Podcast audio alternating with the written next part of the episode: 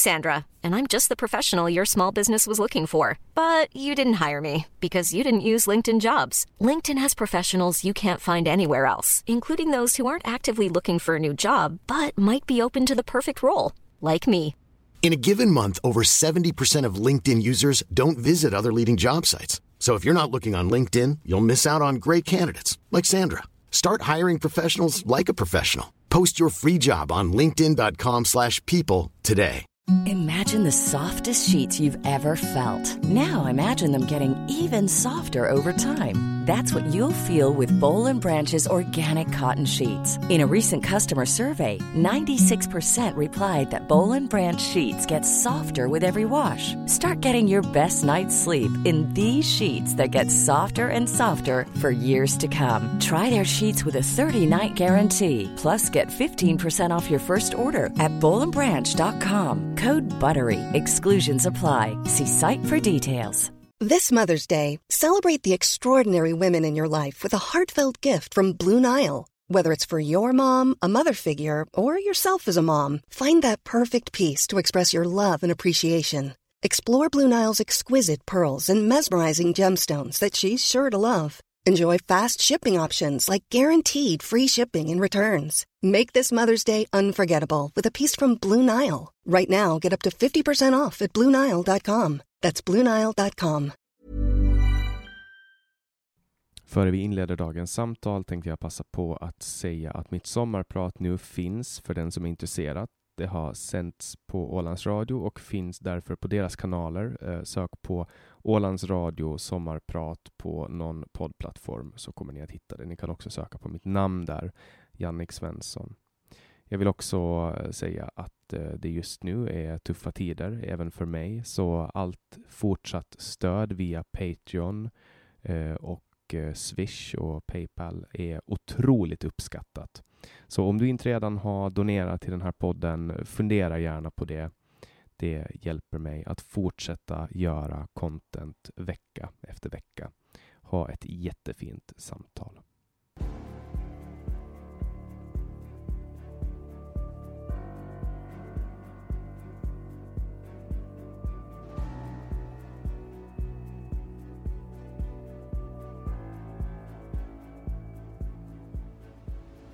Du lyssnar på podcasten Samtal, en podcast med fokus på fria samtal. Jag heter Jannik Svensson och jag vill bjuda in dig till vår samtalsgrupp på Facebook. Länk till den hittar du på hemsidan www.samtal.ax. Jag blir också superglad om du vill vara med och hjälpa att stödja det här projektet. Det kan du göra på www.patreon.com samtal eller genom att swisha mig på nummer 070-3522 472. Länkar och nummer hittar du på hemsidan www.samtal.ax. Jag släpper nya samtal varje onsdag året runt och tar tacksamt emot tips ifall det finns någon du vill höra i podden. Idén bakom podden är att fokusera på fria samtal. Vi tror att öppenhet är grunden för det demokratiska samtalet och vill uppmuntra dig som lyssnar att exponera dig för samtal med någon du inte håller med om. Jag heter Jannik Svensson och du lyssnar på podcasten Samtal. Sofia Reideborn är hockeymålvakt och slutade nyligen i SDHL efter ett uppmärksammat sommarprat i ligans sommarprat. Hon har flera gånger uppmärksammats för sina tweets som av vissa klassas som kontroversiella. Välkommen hit Sofia Reideborn. Tack så jättemycket, kul att vara här. Är det första gången du är med i en, eh, en politisk eller samhällelig podcast, eller vad man ska säga? Ja, det skulle jag nog kunna säga. Eh, jag har inte varit med i så många överhuvudtaget, eller jag poddar överhuvudtaget. Det har bara varit eh, Sportbladets hockeypodd ungefär. Så att, ja, det här är nog första gången skulle jag säga. Jag tror att du kommer att få förklara en hel del grundläggande begrepp för mig idag och även för lyssnarna. För att jag tror inte att crowden som lyssnar på den här podden är extremt insatt i det, men jag har ju som hockey, alltså jag kommer ju från Finland och, och alla i hela Finland blir intresserade av hockey. Vad är det vartannat år som det är hockey-VM och Finland tar sig till finalen? Mm. Så det är typ min hockeykunskap. Så med avstamp på det så kan vi ju börja med vad är en hockeymålvakt? Nej, jag skojar. Eh, Jag han seriös nu? ja, vad är SDHL? Det är, alltså en, det är alltså en liga inom dam-ishockey. Ja, alltså vi har ju SHL för herrar och SDHL för damer i Sverige. Ehm, så det är våran Och det står liga. för Svenska damers hockeylandslag. Nej, Svenska damhockeyligan och eh, Svenska hockeyligan står herrarnas Ja, ligan såklart. Du hör ju. Du hör ju. Nej, men det var ett bra försök. Tappert försök. Ja. Um, och det här är alltså så högt man kan komma inom uh, svensk damhockey då? Mm, stämmer. Varför spelar uh, män och kvinnor i olika ligor? Till att börja med. Ja, vi har ju först och främst olika regler.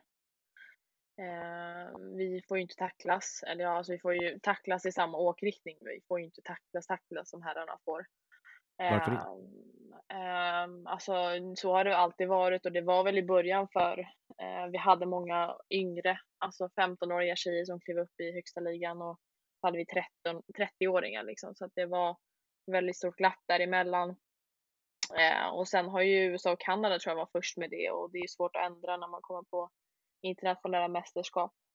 Eh, om vi skulle köra med tacklingar här och så kommer man in på VM och OS och så får man inte tacklas. Så det, det, är väl en grej som har eh, bara varit liksom. Just det, så det, det, är andra regler och det är andra förutsättningar då antar jag, i och med att desto större man är, desto bättre och män tenderar att vara lite större.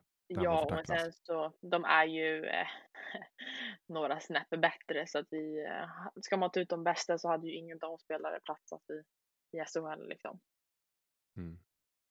Där, där finns det ju, där, ja, alltså för att man kan ju till exempel ta en sport som um, Formel 1.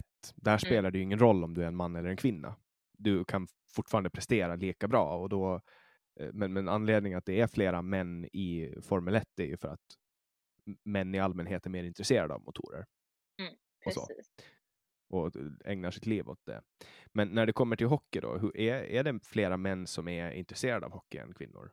Ja, 100 procent, eh, absolut. Det är mer eh, män som är intresserade av att titta på sporten och utöva sporten.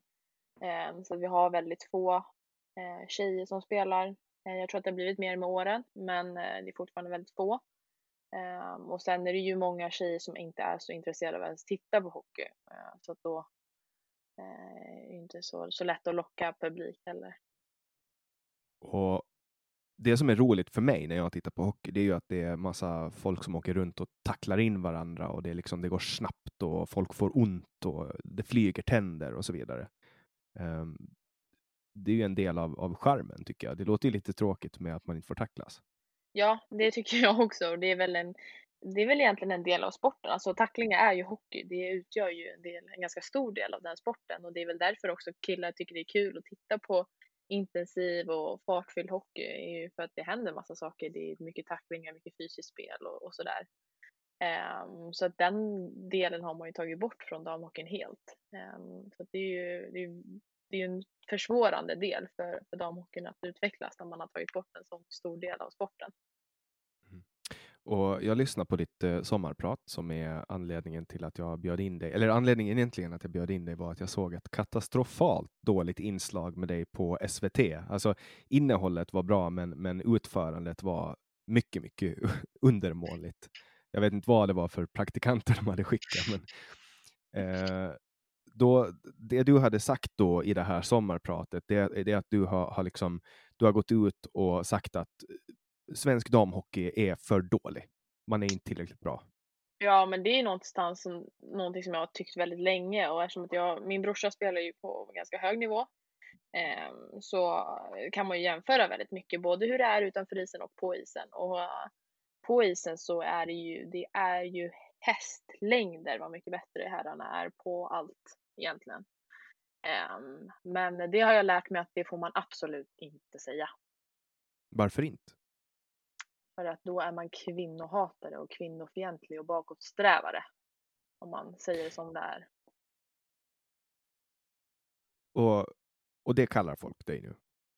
Ja, men det har man väl gjort ganska länge. Alltså jag har väl varit eh, väldigt tydlig med att jag tycker att hockeyn, just produkten hockey, damhockeyn måste bli bättre för att man någonstans ska någon, någonsin kunna, kunna få eh, folk som vill titta och generera pengar.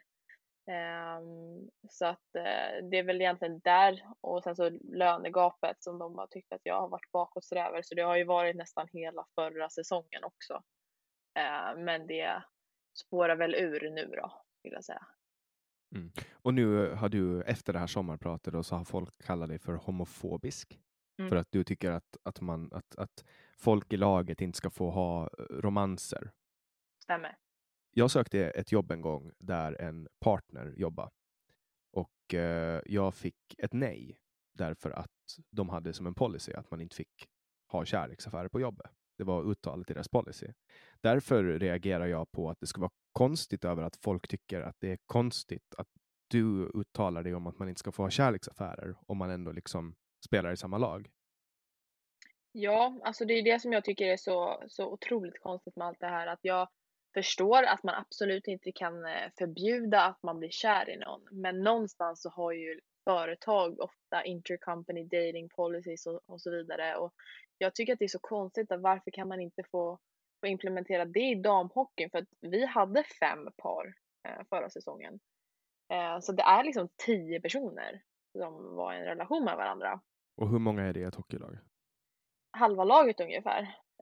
Um, vi var väl kanske mellan 18 och 20 spelare. Så det var väldigt många. Det var en utgörande majoritet faktiskt. Så, ja, men det är ju det är ju 50 procent av hela laget är en Mm. form av, av kärleksaffär med den andra. Det, kan ju, ja, det låter ju som att det kan bli lite spännande situationer som uppstår av det.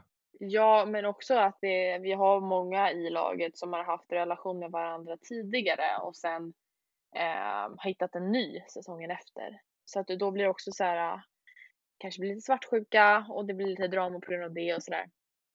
Så att det finns mycket chanser till drama och jag tycker att det är så konstigt att man inte får påtala att det kan bli ett problem eh, utan att bli stämplad för homofob. Eh, Men hur blev det här ens en fråga om homofobi? Om, du, om det du pratade om var relationer och alla råkar vara... Nu, nu råkar det sig så att det här är ett damlag och att de är ihop med varandra, men hur blev det här homofobi? Eh, Det får du fråga hon som skrev att det var det i laget. Alltså jag vet faktiskt inte hur man kan tolka det som det, men hon pratar ju om mycket om att dam, alltså damhockey ska vara ett gay safe space. Eh, Men jag ser det nästan som att vi är väl där för att spela hockey och jag alltså skiter väl i vad fan du har för sexuell läggning eller så, utan jag vill vara där för att spela hockey och inte höra på ditt drama. Eh, Men det, hon pratade om något gay safe space och då känner jag så här, fast då är nog på fel plats, skulle jag vilja säga. Men, men alltså 50 procent av laget, eh, det Ja. låter ju som att väldigt, väldigt många är homosexuella inom, inom damhockey. Mm, det är ovanligt många faktiskt. Eh, men det är också någonting som jag, eh, vi pratar om ganska mycket hemma. Att det, det måste ju vara att det är många som har eh, lite manliga drag som dras till, till sporten och det är väl samma sak i fotbollen men samtidigt så är det väldigt många, speciellt i vårt lag, som har kommit till vårt lag och har varit med killar eller haft relationer och varit straight och sen så blivit gay. Ehm, så att jag funderar på om det är så att kanske nå, sporten gör så att man blir lite intresserad av tjejer helt plötsligt. För att, eh, sånt händer väldigt ofta i damhockeyn i alla fall. Ja, eller, eller kanske att när man, är, när man är kvinna och spelar hockey så är man så manlig så att, en, att män inte duger åt det. Nu, nu, nu kommer jag säkert att få skit för att jag skojar lite. Men jag, nej, jag, ty, jag tycker att det är intressant att, att om det är som du säger, att, att 50 procent av, av laget är, är eh, är, homosexuella. Det låter ju inte som att det, alltså det, låter, det kan ju inte vara en slump, tänker jag. Det måste ju vara någonting som gör. Eller så kanske det bara, är det så i alla hockeylag eh, för damer på elitnivå? det är ju väldigt, väldigt olika. Eh, vissa lag har ju varit väldigt skonade från att ha relationer och vissa lag har ju ungefär som vi eh, har haft det. Men eh, det är mycket drama mellan lag också, så här, vissa relationer mellan två lag och sådär. Så det är liksom som att man skulle nästan kunna klassa damhockey som en liten så här sekt som alla det är inte så mycket utomstående som kommer in och ser hur det är utan det är allting får skötas inom inom den här lilla sekten och sen så har man relationer med varandra och, och sådär lite. Ja, jag skulle nog beskriva det som en sekt. Det låter ju, det låter ju som, att det, alltså, som att TV5 borde titta in och göra någon form av produktion av det här. Alltså vi har pratat Eh, om det ganska Nästa mycket. Big Brother, typ. Ja, men lite så för att eh, man pratar, alltså jag pratar med så många om det här när jag berättar om stories som händer i damhockeyn och sådär. De bara, men hallå, det är ju, det är ju nästan som Paradise Hotel. Och det känns lite så ibland faktiskt. Mm. Och ditt lag då, det, eller ditt före detta lag, du har ju lämnat det nu, var SDE. Mm. Japp. Och det är, nu får du belysa mig igen, det är ett av de bättre lagen i Sverige. Nej. vi har varit eh, ganska dåliga alla år. Eh, men eh, när förra säsongen så tog vi oss till slutspel och kom väl sex av tio lag ungefär. Kom sexa i alla fall. Okej. Mm. Vad, vad är det som har gjort att det har blivit så stort kring, kring det här då? För att det har ju fått, alltså det, jag såg ju det här i, eh, på SVT, Aftonbladet, Expressen, allting nu förra veckan. Och det var så jag fångade upp det här och så såg jag att du har, eh, du har inte twittrat länge, eh, ett och ett halvt år, men du har nästan, ja du har 4500 följare Mm.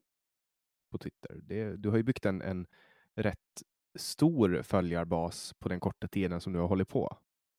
Ja, det har gått fort. Vad, vad, vad beror det på att, att du har fått den här följ, följarskaran? Nej, men jag tror att det är många, alltså det som jag känner i alla fall identifierar damidrott generellt, det är mycket att man går ut i media och det ska vara snyftreportage och det ska vara så synd om oss och vi tjänar inte lika mycket pengar som herrarna och jada, jada, jada. Och jag var så jävla trött på det rent sagt. Alltså verkligen. För jag tycker att det inte genererar sporten någonting förutom dålig publicitet. Um, så jag kände att nej men nu får det fan vara bra för att alla tycker inte så här. Um, och jag tror att när jag gick ut och pratade om kanske lönegapet och de här sakerna så, så var det folk som kände att uh, eh, nej men det, så här tycker jag, så här har jag alltid tyckt men jag har inte vågat säga någonting och nu var det någon som vågade stå för det. Ehm, så jag tror att det var så det började och sen har det bara rullat på. eh, I och med att jag tycker och tänker ganska mycket. Vad, vad är, hur stor är, löneskillnaden då bland uh, elitherrar och elitdamer? Oj, alltså herrarna kan väl tjäna, alltså SHL mellan kanske 30, 40, 50 tusen till 300 000 i månaden. Det beror på hur ung och gammal du är och vilken erfarenhet du har. Eh, men vi damhockeyspelare, jag, jag tjänar noll eh, och det är många av de alltså lagen i, i serien som tjänar noll, de spelarna, men de bästa lagen, ungefär Luleå och HV, kanske har en lön på 20-30 tusen i månaden. De bästa spelarna då. Mm. Så de, de bästa spelarna i damhockeyn kan tjäna en medioker lön för ett herrlag? Ja, det blir kanske lite sämre, skulle jag säga. Hur är skillnaden på tittarsiffrorna då, besökssiffrorna? Ja, det är väl det som gör att det är otroligt rimligt. För att jag tror att de bästa lagen i SHL snittar väl ungefär 12 000. Alltså jag tror Frölunda låg på 11-12 000. Eh, kanske 8. Mm, de mellersta och det sämsta låg på 5-6 000. Eh, men vi då, alltså mitt lag som hade, ja, mitt förra lag som hade mm, sämst publiksiffra i serien låg ju på 48 personer per match. Och de bästa, Luleå, kanske låg på 400. Så att det är Och, och löne, lönen delas ut då till lagen enligt biljettförsäljning och sponsorpengar? Nej, alltså det är väl olika. Vi har ju, eller vi hade två privatpersoner som betalade för allt. Ehm, som gick in med pengar och betalade för resor och, och allt som behövdes, alltså utrustning och sådär. Ehm, men sen har vi ju de här lagen som, som har SHL-lag, som har här lag som drar in väldigt mycket pengar på, på intäkter och sponsorpengar och sådär. Ehm, Och juniorer som går runt och säljer bullar? Ja, jag tror att herrarna får nog ganska bra sponsorpengar också. Så att eh, då går lite av de pengarna till, till damerna. Så att vi ska ju egentligen vara väldigt tacksamma att vi eh, har herrlag som vill och kan lägga av sin budget för att, för att sponsra damhockey. För vi i, i SD hade inte det. Eh, men eh, så brukar man aldrig se på det, utan det är bara synd om oss för att vi inte har samma lön. Pågår samma diskussioner inom dam och herrfotboll? Jag vet faktiskt inte. Jag är inte jätteinsatt. Eh, tycker inte om fotboll så där jättemycket, men jag antar att det har varit så. Men jag tror att damfotbollen har växt ändå ganska mycket de senaste åren. Eh, men jag är dåligt insatt så jag ska inte uttala mig. Mm. Så vad var det som gjorde att du valde att lämna ditt lag? Ehm, ja, alltså jag satt ju där eh, och käkade frukost och så såg jag att hon hade lagt upp den här långa texten, eh, min före detta lagkamrat då. Eh, och så, så kände jag så här, men jag orkar inte läsa det här, så det, jag kommer inte få ut någonting av det här. Eh, och sen så blev det ju en jättestor grej. Jag tänkte att om jag inte svarar på det så kommer inte jag, så kommer det inte växa och då kan vi bara ta det här eh, när vi börjar. Men det växte ju ganska kraftigt där och så ringde en massa journalister och så blev det jättestort och sen så pratade jag med våran ledning eh, på fredagen tror jag det var. Eh, och då säger de, alltså deras, de har ju gått ut och också sagt att det var ganska enkla krav som de, de ställde på mig, men det kändes som att de tog sida ganska, eh, ganska fort. Eh, för det var jag som skulle höra av mig till henne. Eh, jag skulle höra av mig till dem som hade känt sig kränkta över det som jag hade sagt. Um, och sen så var det en tredje grej som fick väl liksom bägaren att rinna över lite. Det var väl att jag vill ju implementera ett policydokument för um, relationer inom lagen uh, och de ville införa ett policydokument för hur man skulle bemöta media. Uh, och så pratade Jaha. jag med uh, en tjej i laget och hon bara, ja men det är ju bara du som pratar med media. Jag bara, ja så att det var nog bara för, för mig då. Så det kändes som att hon tog ganska kraftig ställning. Um, så att, ja, det var ju lite hint hint där. Mm, så då kände jag, ja men Sen så var det så här, ja vi ska ha teambuilding och då, då kände jag också så här, vad fan det känns ju som att det är teambuilding för att ja, nu har vi det här svarta fåret i laget. Eh, så nu måste vi lära oss att liksom respektera och hantera henne för vi ska spela en säsong tillsammans. Eh, så då kände jag, vad fan alltså ju, är, det här kommer inte gå bra. Den här säsongen kommer inte sluta bra och jag har varken spelarna eller ledningen riktigt på min sida så att jag gör dem en tjänst och bara kliver av. Så kändes det. Mm. Vad, vad ska du göra nu då? Oj, um, jag vet faktiskt inte. Jag har fått lite uh, ett tränarförslag um, och uh, ett, uh, jag ska träna kanske med ett division 3-lag, herrar då um, och sådär. Så att alltså det är lite, allting är lite flytande, ingenting som är riktigt satt än. Utan det...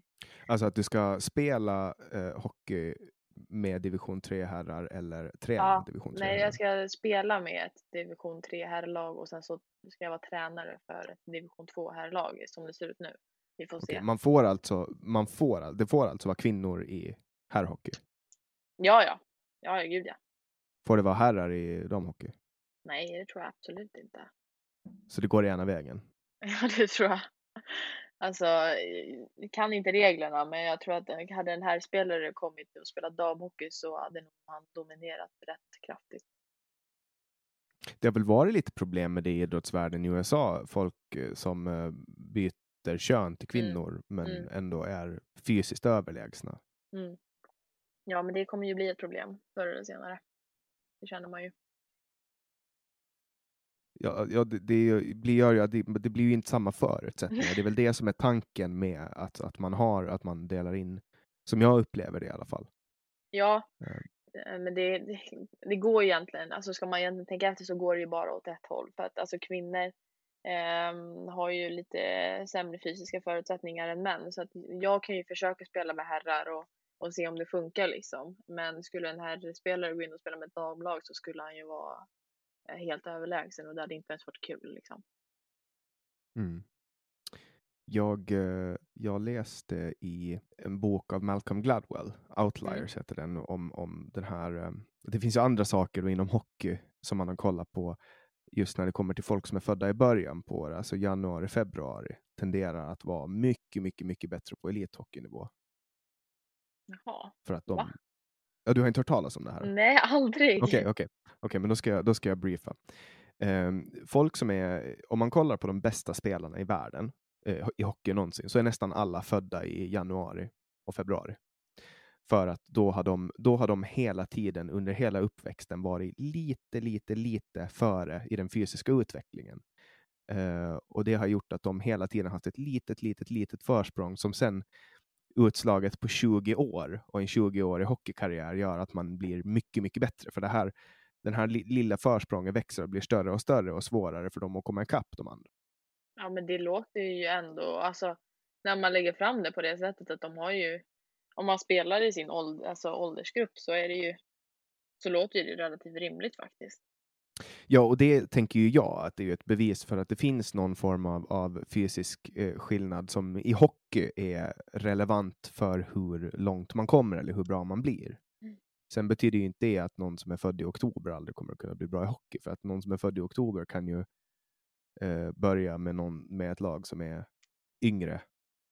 Ja, och Eh, sen så när man kommer upp senare. i, i de här äh, äldre, eh, typ som brorsan nu när han spelar i Ryssland, eh, så är det ju, spelar det inte lika stor roll kanske om man har, kommer upp på samma nivå som, som de andra, bara fast lite senare så spelar inte det någon roll. Han är ju väldigt mycket en late bloomer Adam också. Och han, han spelar alltså i en rysk eh, liga då? Ja, han spelar i Ryssland just nu. Får han hjälp av eh, staten att dopa sig och komma undan med det? Nej, det hoppas jag inte, men jag vet ju inte. Jag bor ju inte där med honom, men jag, jag hoppas inte det. Har du sett dokumentären Ikaros? Nej, Den är, den är så otroligt bra, så jag rekommenderar alla att kolla på den. Ikaros med C, den finns på Netflix. Eh, den är helt galet sjukt bra. Man, det är typ en dokumentär och när jag tittade på den så fick jag adrenalinpåslag och bara kunde inte ens gå på toa för att den var så jävla bra. Och den handlar, den handlar om doping och Ryssland. Det, är, alltså, det låter inte sexigt, Ryssland och doping, men fan i mig alltså. Ja, men jag får nog titta på den och så får jag skicka den till honom och, och så får han börja dopa sig då. Ja, men det, alltså, jag tror nog att alltså, ryska regeringen brukar vara ganska medgörliga när det kommer till sånt. Jo, men det tror jag att de är. Men det blir ju problem sen när man ska, om man ska spela landslaget och så blir man dopingtestad. Så. Jo, jo men det, det var ju det som ryska, jag ska inte spoila för mycket, men det stod ju mycket om det i tidningen. Det var ju det som var grejen. Alltså ryska underrättelsetjänsten bröt sig in eh, på de här laboratorierna och bytte ut spelares piss. Ryska spelares piss. De pissar positiva dopade pisstest och sen så, så gick eh, ryska underrättelsetjänsten in och bytte ut de här testerna. Alltså det är helt Alltså det, det låter ju helt orimligt, men sen så tänker man ju på Ryssland och så blir man så här, ja, ja, fast det hade ju faktiskt kunnat hända där. Mm. Och sen, sen också så här, eh, sen blev de ju inte heller, det var ju snack om att de skulle bli uteslutna från OS, men, men sen de bara, nej, de får, de får med ändå. Så här, alla ryska eh, OS-spelare i alla eh, sporter var så här dopade.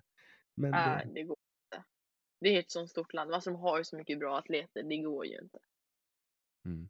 men sen också, det, jag, det lilla jag vet om hockey, det är väl att Sovjetunionen totalt dominerar hockeyvärlden under typ alltid fram tills ganska nyligen.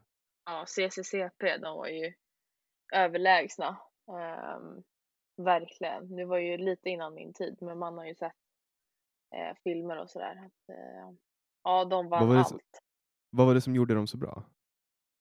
Men här frågar du en som är 21 år gammal. Fan, hur Ja, länge just tror du jag är har 21 år. levt? Men jag har inte ens frågat dig hur gammal du är, men då är du alltså, du är född eh, 2001 alltså. Nej.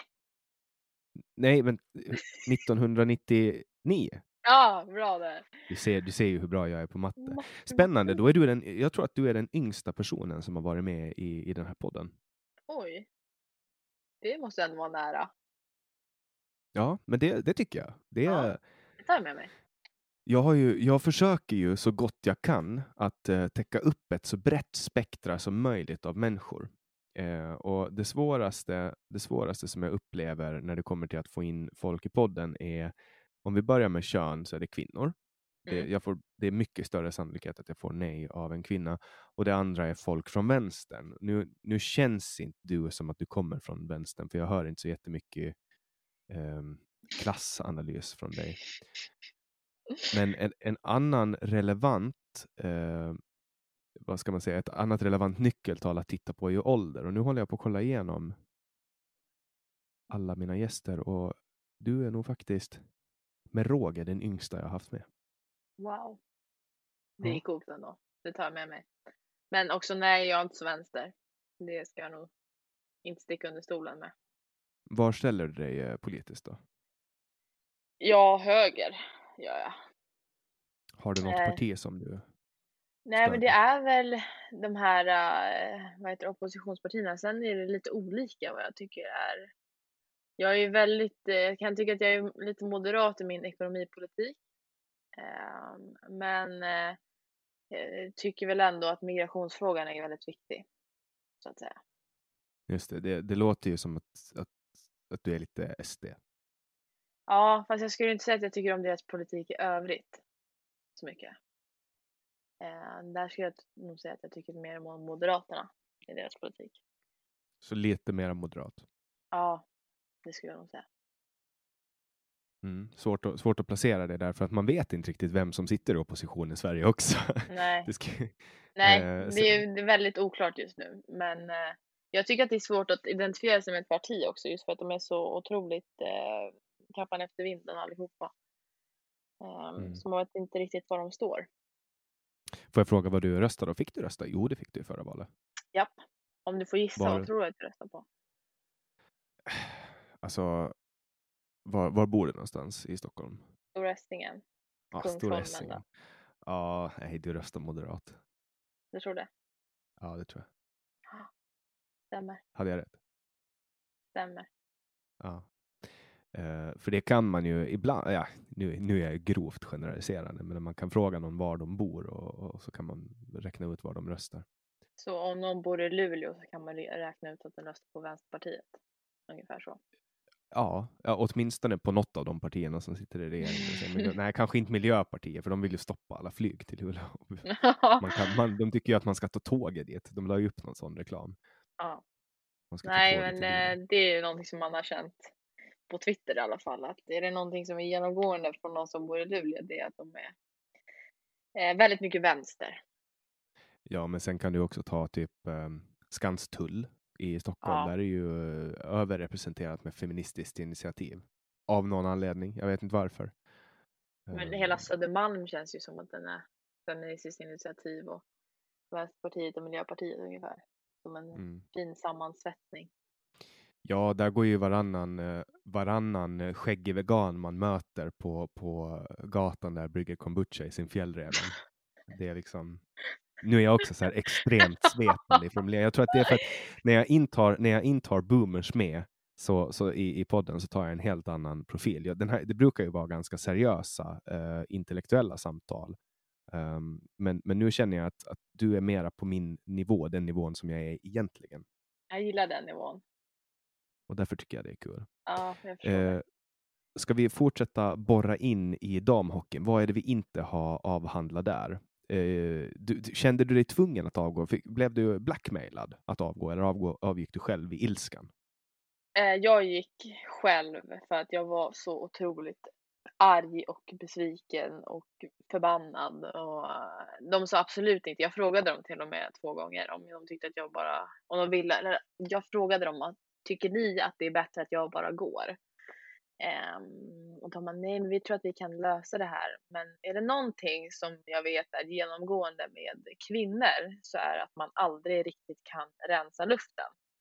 Utan det eh, ligger där och gror. Så att jag kände att ska jag spela kvar ehm, och så ska det ligga där och så, ja, så är det någon som alltid kommer snacka skit och så är det någon som kommer bli lite så här småglad när jag släpper in ett mål. Eh, nej, så vill jag inte ha det. Så att jag, det är bättre att jag bara går härifrån. Men det var ingen som sa eh, att jag eller hade blivit liksom ja, blackmail till att gå. Så var det inte, utan det var mitt eget beslut. Mm. Men, men vad menar du med, med att kvinnor eh, att, har svårt att släppa konflikter? Nej, men jag känner som att det är, man är ju väldigt, eh, kvinnorna de är sura så är de verkligen tjejsura.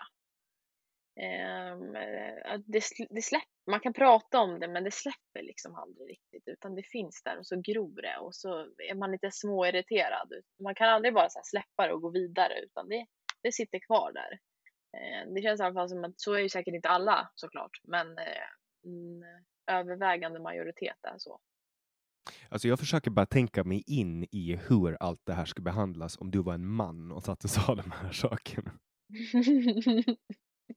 det är därför jag har rätt att säga de här sakerna för att jag är tjej. Ja, så Det, ser det, samhället precis, ut det, är idag. precis som att, det är precis som att Hanif Bali får prata om invandrare för att han själv är invandrare. Det är identitetspolitiken. Ja. Mm.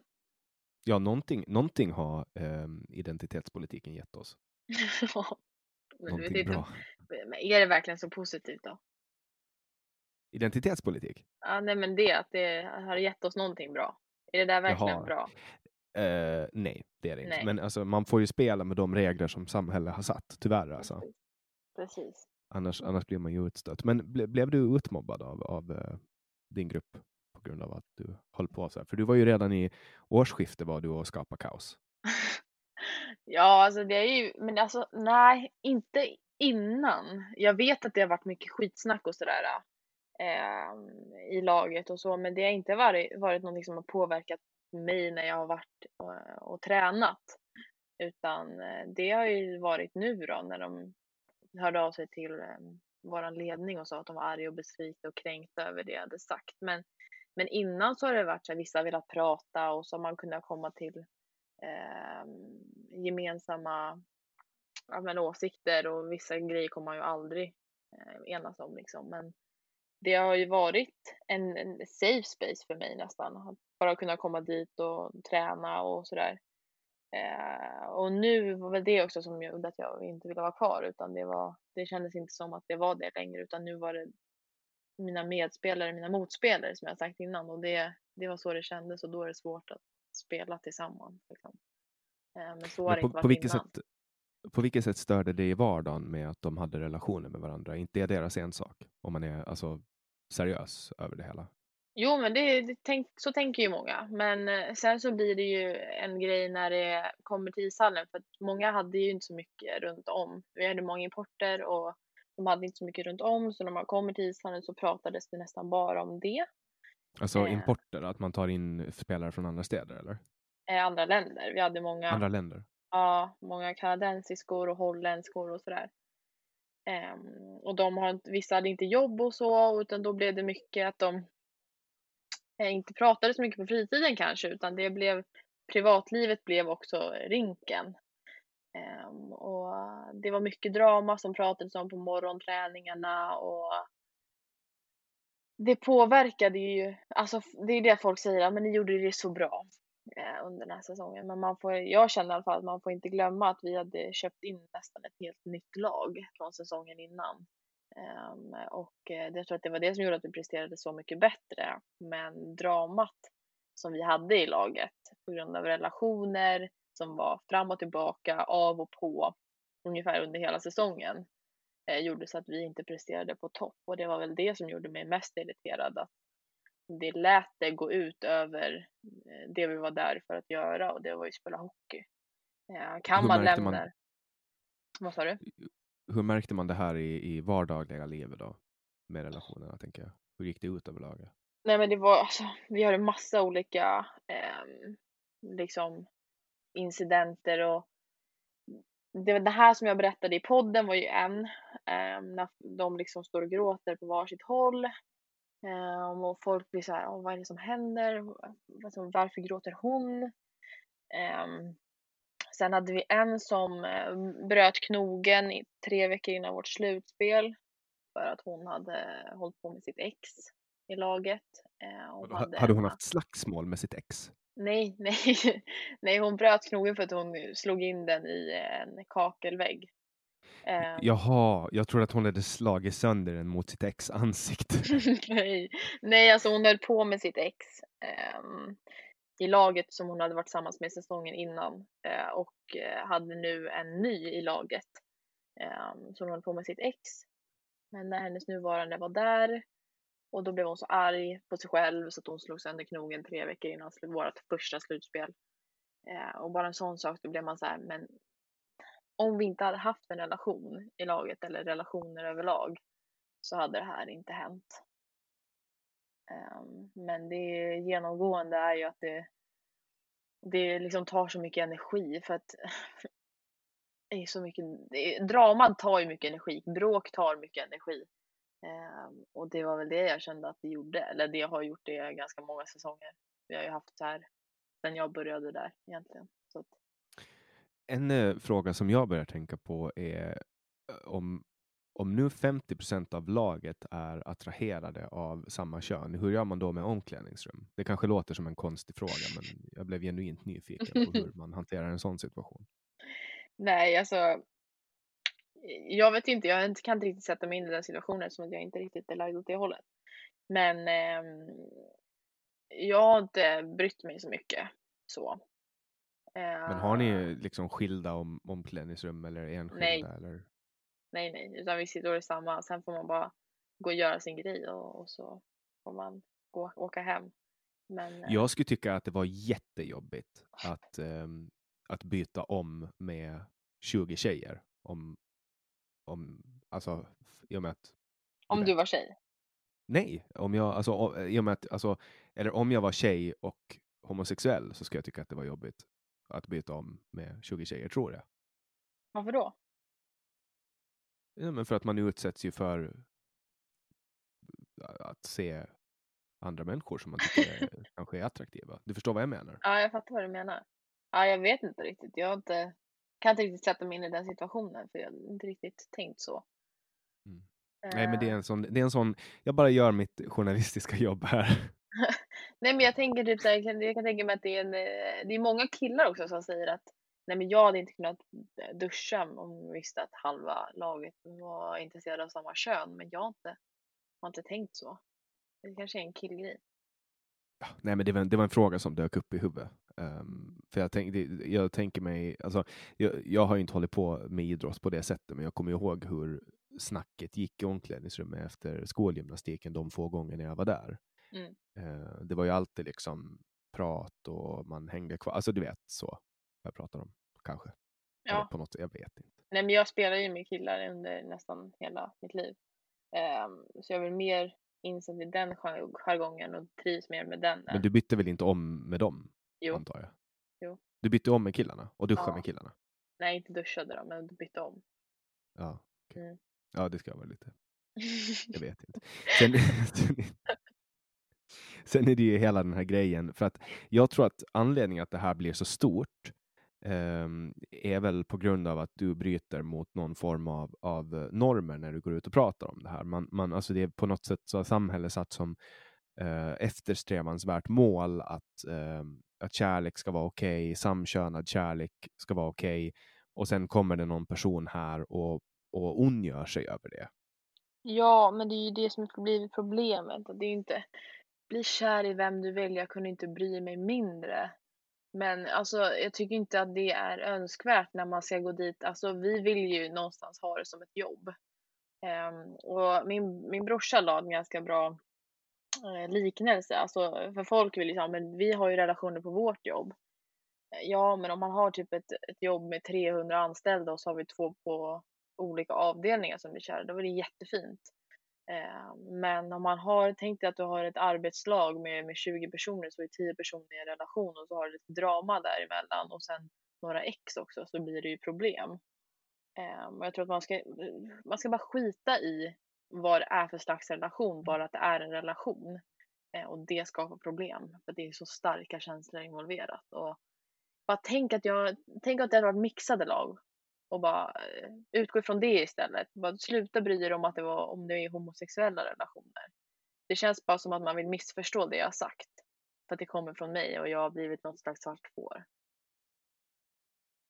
Har du, eh, har du alltid varit det svarta fåret? Jag vet inte riktigt. Nej, alltså. Nej, jag har spelat ändå i SDHL eller ja, riksserien som det var förut. Eh, I fem år snart. Jag blev fyra. Det blev aldrig fem, det blev fyra. Ehm, och inte förrän förra säsongen då, eller kanske säsongen innan som det blev så. Men jag har väl aldrig känt att jag har passat in i just dem i socken riktigt. Mm. Du är ganska... Eh, du, har ganska vassa eh, tweets. Eh, eh, när jag sitter, jag sitter och läser igenom dem nu. Ganska en eh, lite raljerande ton, eh, men ändå, alltså, jag tycker inte att det är något dåligt att raljera, i och med att jag raljerar jävligt mycket. Men eh, jag, tycker, jag tycker mig se att du kritiserar det här med könsnormer, ganska, eller inte, inte könsnormer, men hela den här grejen att det har blivit en grej kring att det är just uh, att det har så mycket med kön att göra. Mm. Nej men alltså jag tycker inte att jag är så. Men det har blivit tydligt att andra människor tycker att jag är så. Uh, men jag vet inte, jag bara uttrycker de åsikterna som jag har och sen så har det blivit lite konstigt ibland helt enkelt. Jag vet inte. Ska du ge dig in i politiken nu då? Nej. Nej, jag orkar inte det alltså. Det är tillräckligt mycket att ha Hockey-Sverige emot sig faktiskt. Och jag orkar nog inte ha halva Sverige emot sig, det blir för jobbigt. Men man får ju också med erfarenhet från politiken så kan jag konstatera att man får ju också vänner faktiskt av politik. Man får mer ovänner, men man får vänner. Mm. Det är kanske det som behövs också. just nu. Ja. Känner du att du inte har vänner? Alltså, jo, inte i hockeyn så många. Jag tror jag hade två kompisar i laget nu då, kvar. Um, så hockeyvärlden har jag väl två, ska jag säga. Sen så är det väl utifrån då, från andra sammanhang, men inte så många hockey, nej. Kommer du att bli köpt av något annat lag nu, tror du? Till nästa säsong? Nej, det finns inget, i alla fall inget damhockeylag som vill ha mig. Det är en sak som är väldigt säker. Du är alltså klassad som en PR-katastrof? 100 procent. Mm. Mm. Det, är en, det, är en, det är en skön titel att ha. Jag är också en, en, en PR-katastrof. Så jag kan så? identifiera mig. Ja, det måste jag väl säga att jag är. Jaha, hur kommer det sig? Nej, men jag, um, jag brukar prata om det ibland för att det är en så, det är en så konstig grej. Men jag, jag skojar om droger precis efter jag hade blivit invald i Ålands lagting. Eller för, för, före. Jag, jag skojar om att jag själv är nykter för jag dricker ingen alkohol. Och då var det en kille som gjorde en Youtube-film om det här och så gick eh, public service-radion ut med en så här krigsrubrik. Jannik Svensson i blåsväder efter påstådd drogliberalism. Eh, och, och det, får man inte, det får man inte skämta men, om alltså? Nej, nej, och man får inte röra vid mig med tång heller. Så att jag blev en PR-katastrof för mitt parti då. Ja, jag förstår hur du känner. Ja, det, det är mindre kul, men nu, nu försöker jag fokusera på eh, på podden. Man ska, jag tror att man, det är ganska viktigt att, att inte låta de här sakerna ta ner en, för det är klart att man blir ledsen. Jag kan, tänka mig, jag kan precis tänka mig hur, hur du kände dig några dagen när telefonen gick varm och alla journalister höll på att ringa dig och folk var arga och frågade. Var det så eller? Ja, alltså, det var ju, jag har varit väldigt duktig på att liksom bara läsa det positiva. Alltså väldigt duktig, men sen så har man ju, eftersom att det har varit väldigt påfrestande kan man ju säga. Eh, att det blev, för jag var aldrig beredd på att det skulle bli så här stort överhuvudtaget. Men sen så har man, när man är lite trött eh, efter allt som har hänt och så läser man någon negativ kommentar, då blir man så här, ja, man blir helt förstörd. Och så kan 50 positiva och så är det en negativ och så bara förstört hela dagen. Mm. Och för mig var det tvärtom. Jag hade 50 negativa och en positiv. Ja, precis. Nej, jag, har haft väldigt, jag har haft väldigt många som står på min sida så jag ska absolut inte klaga. Eh, jag har haft jättefina människor som har skrivit saker. Så att, ja, Sen kanske där... du har en liten hatsvans också? Ja, jo, 90 procent av dem bor i Luleå så att de är väl... Är det så? Ja, ja, ja. Så det är helt ja. otroligt. Ja, fast jag tänker mer på hatsvans i den mån att du har en svans som följer efter dig och hatar folk åt dig. Ja, alltså det pappa sa det idag. Han bara, alltså, nu behöver ju du aldrig stå upp för dig själv, utan det är folk som gör det åt dig. Jag bara, ja, jag behöver inte göra någonting längre, utan det är liksom folk som går in och, och backar mig utan att jag ens behöver säga någonting. Och det är väldigt skönt faktiskt. Ja, så där har du en liten hatsvans. Men på tal om haters och Luleå så skrev du en tweet här. Um, det skönaste med att inte spela i SDHL kommer nog ändå bli att slippa flyga upp till de inom citat toleranta och inkluderande slutcitat i Luleå och vara hatad för att man inte tycker som dem. Optimism ändå. Ja, det är ju klockrent. Det är ju precis vad det är, för jag fick ju en banderoll där, på tal om också svans. Eh, när jag var där i, vad blir det, december tror jag det var.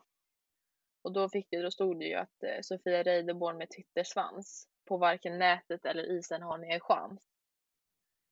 Um, så de tycker inte om mig, jag tycker inte om dem. Men... Uh, jag visste inte att, att SSU var intresserad av hockey.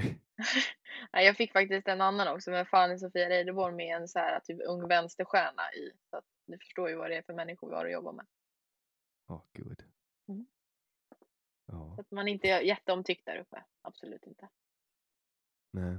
Men det är, hur, hur, eh, var, var skulle du säga att dina följare finns då? Är de i Storstockholmsområdet eller? Oj, jag har inte en aning faktiskt om jag ska vara ärlig. Alltså jag eh, tror att det är mycket hockey, hockeyrelaterade eh, människor som följer. Ehm, de som kanske följer herrhockey men inte så mycket damhockey. Men sen så har det blivit mer eh, politik nu. Men jag har ingen aning om var de bry, eller bor eller så. Men min brorsa spelade ju i Djurgården innan. Ehm, så jag kan tänka att det är många där och då är det väl Stockholmsområdet då. Men eh, jag tror att det är väldigt olika. Mm. Och det är väl typ Östermalmare som hejar på Djurgården. Ja, det finns lite överallt. Alla djurgårdare tycker inte om mig. Det ska man ju. Det ska man ju säga. Men eh, Vad, vad har du för utbildning då? nej, jag har ju bara pluggat på gymnasiet och sen så nu pluggar jag HR. På universitetet då? Ja, Vilket universitet? Nej, men jag har köpt en, eh, en utbildning faktiskt. Du har köpt en utbildning? Ja, för det är just det jobbet som jag jobbar som rekryteringsassistent. Ehm, och då har jag fixat den därigenom. Just det. Det låter ju lite överklass över det hela. Du hör ju att jag försöker placera dig nu. Jag bor inte på Östermalm och jag skulle inte definiera mig själv som en Östermalmsbrud så att säga. Om det är det facket du försöker lägga mig i. Nej, men någon form av eh, överklass låter det ju. Du bor i hus om jag har förstått det rätt. Mm, med mamma och pappa. Ja, okej då. Ja, ja, men det är så här. Jag glömmer bort att du är 21. Mm. Det, det, det är lugnt. Eh, Men, men på vardagarna så jobbar du alltså som rekryteringsassistent. Ja, stämmer. Och hur, har, men det har absolut ingenting med sport eller hockey att göra överhuvudtaget, utan det är bara ett jobb. Ja, alltså nej gud. Det är, även fast min chef tycker om hockey väldigt mycket så är det väl inte. Alltså det har ju ingenting med hockey att göra. Det är ju liksom ringa och ha telefonintervjuer typ. Så att det, det är ganska skön omväxling. Att slippa tänka på hockeyn. Men nu blir det ju, Vill vet du- jag inte vad det blir. Så att, ja, vi se. Vill du göra hockey till ett... eh, Kommer du att satsa på det eller, eller kommer du att göra någonting annat? Alltså, det är ju väldigt oklart just nu. Eh, jag vill ju träna den här säsongen och se om det, om det kan bli bättre till nästa säsong i SDHL, men eh, jag tvekar på att det, det kommer förbättras på ett år, så att säga. Är du Ehm, bra på hockey då?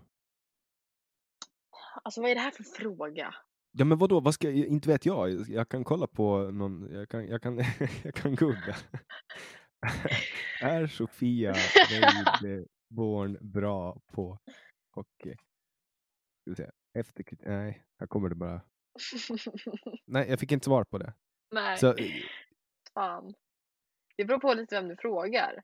Frågar du ett Luleå-fan? Nej. men om man tar statistik då? Det måste ju finnas statistik på hur många mål du har släppt in. Ja, men jag har ju spelat i eh, ett av de sämsta lagen, men fått mest skott på mig ungefär. Ehm, så jag har väl legat på, vad blir det? Det, det kommer ju inte säga dig någonting i och för sig. Men eh, 91-92 är räddningsprocent de senaste tre årssäsongerna. Då. Och vad, vad ligger den bästa på?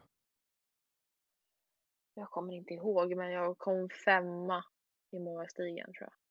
Och det är alltså femma i alla damer i hela Sverige? Eller? Ja, men det är den ligan precis.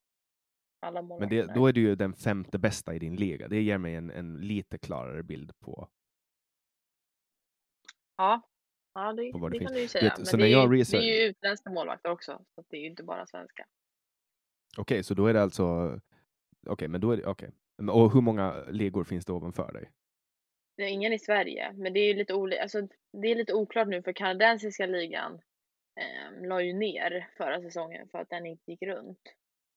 Ehm, och sen hade vi ju ett, en liga i, i ehm, USA, men den är inte så bra just nu i alla fall. Vet inte hur den kommer bli nästa säsong. Ehm, och sen finns det lite ligor. Eh, Ryssland har ju en liga. Alltså, jag vet inte riktigt om man ska, vilka ligor som är bäst just nu, men SDHL är en av de bättre i alla fall. Så då är du alltså en av de bästa kvinnliga hockeymålvakterna i Sverige? Det står, får stå för dig. Ja, men, men du är nummer fem på, bland, i den högsta ligan i Sverige. Så då är ju Sveriges femte bästa målvakt. Så skulle jag vinkla det om jag var journalist. Okej. Stå för dig. Ja, men, men, men vi säger så. Jag sitter här med Sofia Reideborn, Sveriges femte bästa hockeymålvakt. Ehm, för jag tänker att det, du har ju fått ganska mycket media för, för det här. Mm. Ehm, alltså när man googlar ditt namn så det är ju väldigt, väldigt mycket. Så det måste ju vara någon form av relevans förutom att du bryter mot eh, det här narrativet om, om eh, hur en kvinnlig hockeyspelare ska vara. Så. Ja, men samtidigt har jag också haft en brorsa som har varit eh, väldigt duktig och fått media och sådär. Så att jag har väl också levt lite på namnet. Det får man ju inte sticka under stolen med henne. Men jag vet hur det känns. Eh, jag har en syster som, som, eh, som, som är äldre än mig och som också är mycket, mycket bättre än mig på allt hon gör. Så att jag har ju också, du vet, glidit med. Mm. Det kan man absolut kan- säga att jag har gjort. Men han försörjer sig med råge på, genom att spela i den här ryska ligan då. Ja, det kan man säga. Det går ingen nöd på honom. Mm. Men då kommer alltså hans fans att vilja höra lite mer om honom kanske från dig. Ja, alltså det var ju därför jag försökte ta upp lite av, av honom i mitt sommarprat. För jag vet att Djurgårdsfansen tycker om att, att höra om, om sånt. Så att, Ja, men då drygt en timme in så kan vi väl prata lite om din kända bror. känner. Ja, han bor i Ryssland nu så det är ingen som bryr sig längre. Men eh, han bodde ju i Sverige förut och då var han väl lite mer, kan man säga. Men du tror inte att han eh, kommer att, att komma in i NHL och, spela där och så? Han siktar ju på det. Eh, det är hans dröm. Och KL är väl en av de bättre ligorna i världen. Så att det finns väl chans, men han är ju ändå 28 år gammal så att eh, han börjar bli till åren. Så vet man inte vad han vill med, med hockeyn. Vadå, hur, gam, hur är man gammal då om man är 28? ja, NHL kanske inte tar, tar in en eh, 28-årig eh, 1,85 målvakt liksom. Så vi får se. Men det är hans dröm Mm, han är också, okej. Men han är alltså målvakt då också såklart? Ja. Och, och hur är det med hockeylandslaget då? Har du eller han varit med i ho- hockeylandslaget någon gång för Sverige? Jag har varit med i U18 i tre säsonger. Ehm, och sen eh, varit med på, när Leif Bork var förbundskapten, då blev jag reserv till OS. Men det är ungefär så långt som jag har kommit. Eh, Adam har ju spelat i landslaget i två säsonger, Just det, så då har han mött de finska lejonen. stämmer. Har han vunnit eller fått stryk mot dem? Eh, jag kommer faktiskt inte ihåg, jag tror han har vunnit och fått stryk om jag ska vara ärlig. Båda två. Mm. Det är ju så det brukar gå mellan Sverige och Finland. Han var i alla fall stod senast när de förlorade och målvakten, deras målvakt gjorde mål. Att När Mm. han hade åkt ut, Adam. Det var ju kul. Ja, alltså det här, jag, är, jag är från Åland och här är ju, vi pratar ju svenska och är i övrigt så ganska positivt inställda till Sverige och mindre positivt inställda till Finland. Jag säger inte att vi är dåligt inställda till Finland på något sätt, men så fort det är hockey, då blir, då blir alla finnar. Och de som inte blir finnar får en stor stämpel med hög förräderi på pannan. Varför då? Vet inte, jag tror att det är någonting som, det är en, en kulturell grej som, som går från barn till barn här på, på Åland, att hockey är liksom, det är, det är ju den inofficiella eh, nationalsporten, när den officiella är väl typ kärringkonk. jag tror att det är det. Vad är det här för ö? Nej, nej, men alltså det är Finland. ska- Okej, det var boboll som var nationalsporten. Kär- Kärringkonk är bara en sport. Ja, att det är en sån sport är faktiskt lite tragiskt. Men du vet att det finns en sport i Finland som heter kärringkonk? Nej, nu vet jag. Ja, du hör ju, du hör ju själv här. Kärringkonk eller kärringbäring på finska är en löpsport där manliga tävlande springer bärandes en kvinnlig lagkamrat. Sporten uppstod i Sonkajärvi i Finland. Flera typer av bärning är möjliga. Kvinnan kan rida på ryggen, bäras över axeln eller bäras på estnisk stil, där kvinnan bärs upp och ner med benen över mannens axlar samtidigt som hon håller sig fast. Hur blir det här en sport? är min fråga. Jag vet inte, det är Finland vi pratar om. VM i kärringkonk hålls varje år i Sonkajärvi i Finland, där priset utgörs av kvinnans vikt i öl. Nej. Men tävlingar förekommer också på flera andra ställen i världen som Sverige, Estland eller USA. Kanske du skulle börja eh, med kärringkonk? Nej, nej, aldrig i livet. Aldrig i hela mitt liv. Det är därför ni håller på med i Finland. Vi lämnar det där tycker jag.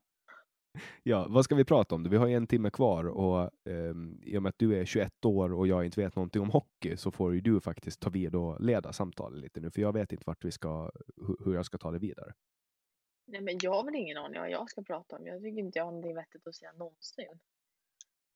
Jag, jag tycker att hittills, vi har ju fyllt upp en timme i alla fall, men no normalt sett så eh, brukar man ju, alltså, ja, Alltså, jag, jag förbereder ju inte de här samtalen. Det är både en svaghet och en styrka. För i sådana här fall, eh, när man råkar stöta på någon som är 21 år och har hållit på med en enda sak i hela sitt liv, så blir det lite svårare att eh, fylla ja, upp Jag kan ingenting annat än hockey. Det enda jag, fan, det är det enda jag har gjort i hela mitt liv sedan jag var tre år gammal. Så att...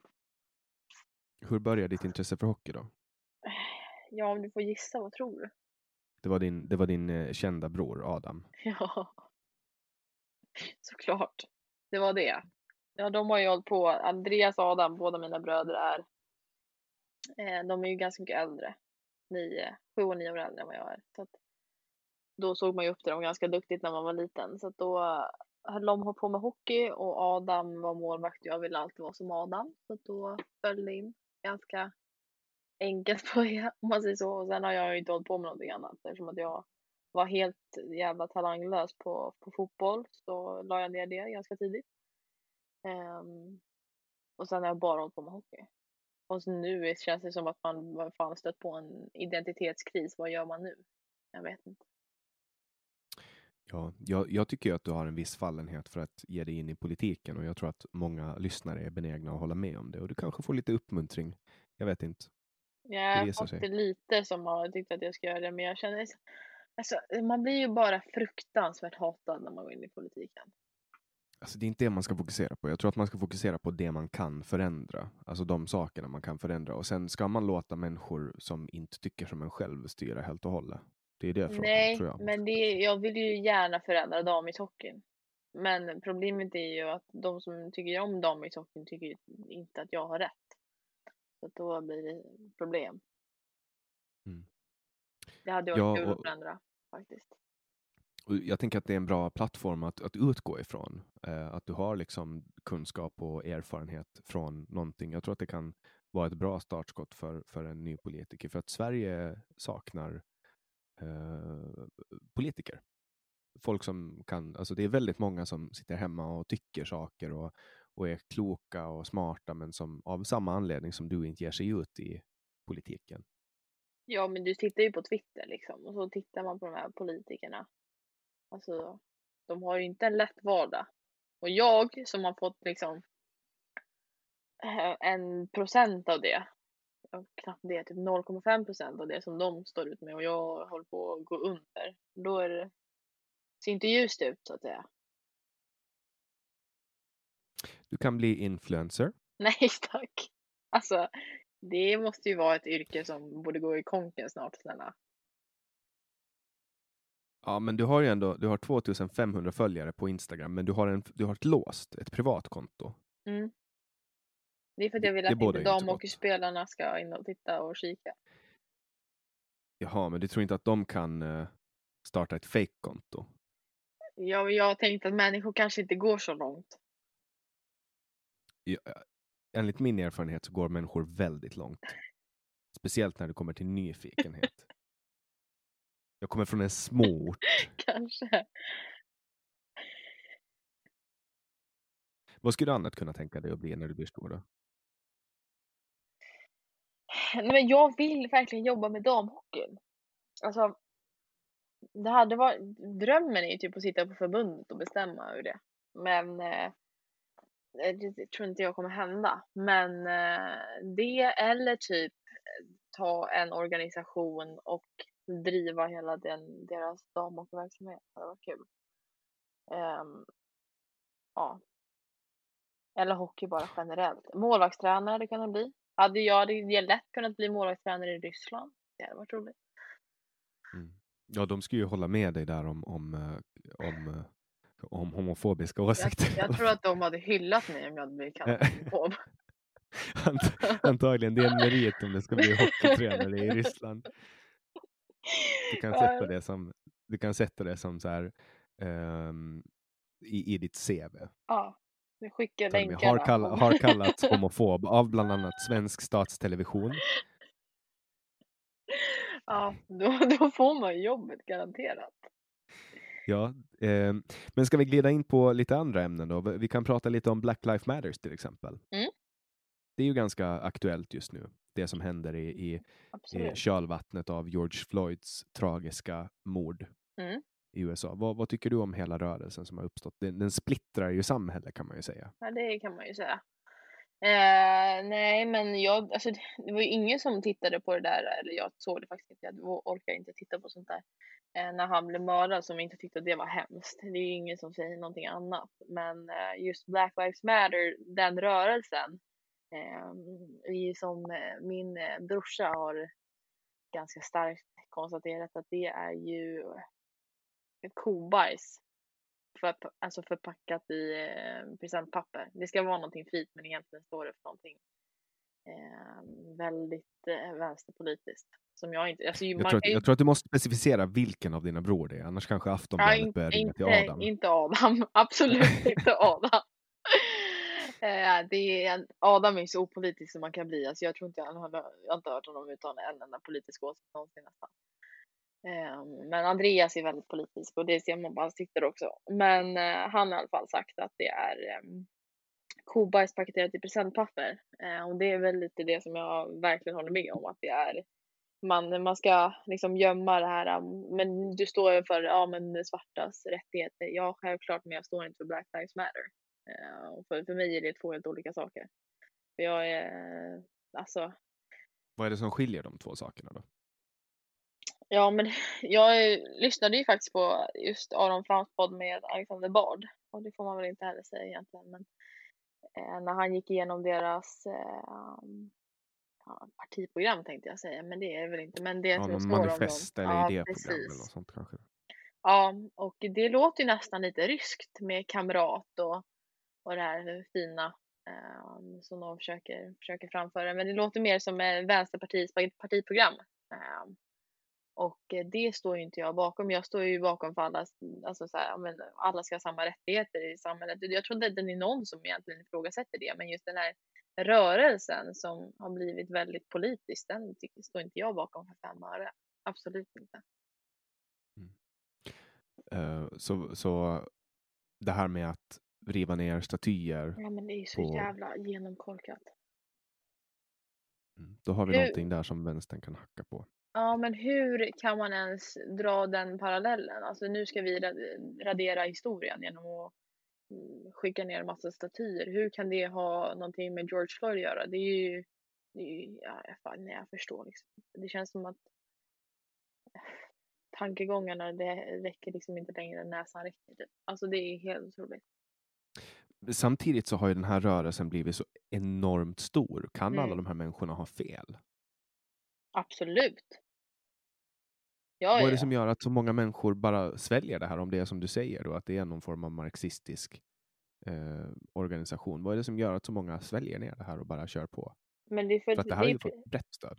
Ja, gud ja. Men det är också för att det är paketerat i presentpapper. Det är liksom bajs paketerat i presentpapper. Och det är så många som inte tänker idag. Och speciellt folk i, i min ålder och min generation som absolut inte använder hjärnan för fem öre. Och läser på eller läser någonting överhuvudtaget utan man ser det som influencers lägger upp och så bara då följer man med. Uh, och det är ju någonting som jag skrämmer mig över att det är så många i min ålder som bara ser typ vad Bianca Ingrosso lägger upp och, och så följer man efter det och då, då har vi problem. Det ska bli så spännande att se om det kommer en, en rubrik nu på Aftonbladet. Sofia Reideborn, citat. BLM är bajs paketerat i eh, paketpapper. Slutcitat. Ja, men jag kan, alltså, ja, självklart ska, det, alltså det är det här jag tycker det är så konstigt att 2020 så har hudfärg blivit ett, en fråga igen. Alltså, jag bryr mig inte vad du har för hudfärg utan du ska bara bete dig som en laglydig och vettig människa så, så skit i vad du har eh, för hudfärg. Behandla mig bra och så behandlar jag dig bra. Så är det. Mm. Så enkelt är det. Ja, det, det är inte lätt att kritisera mainstream-rörelsen, men det återstår att se.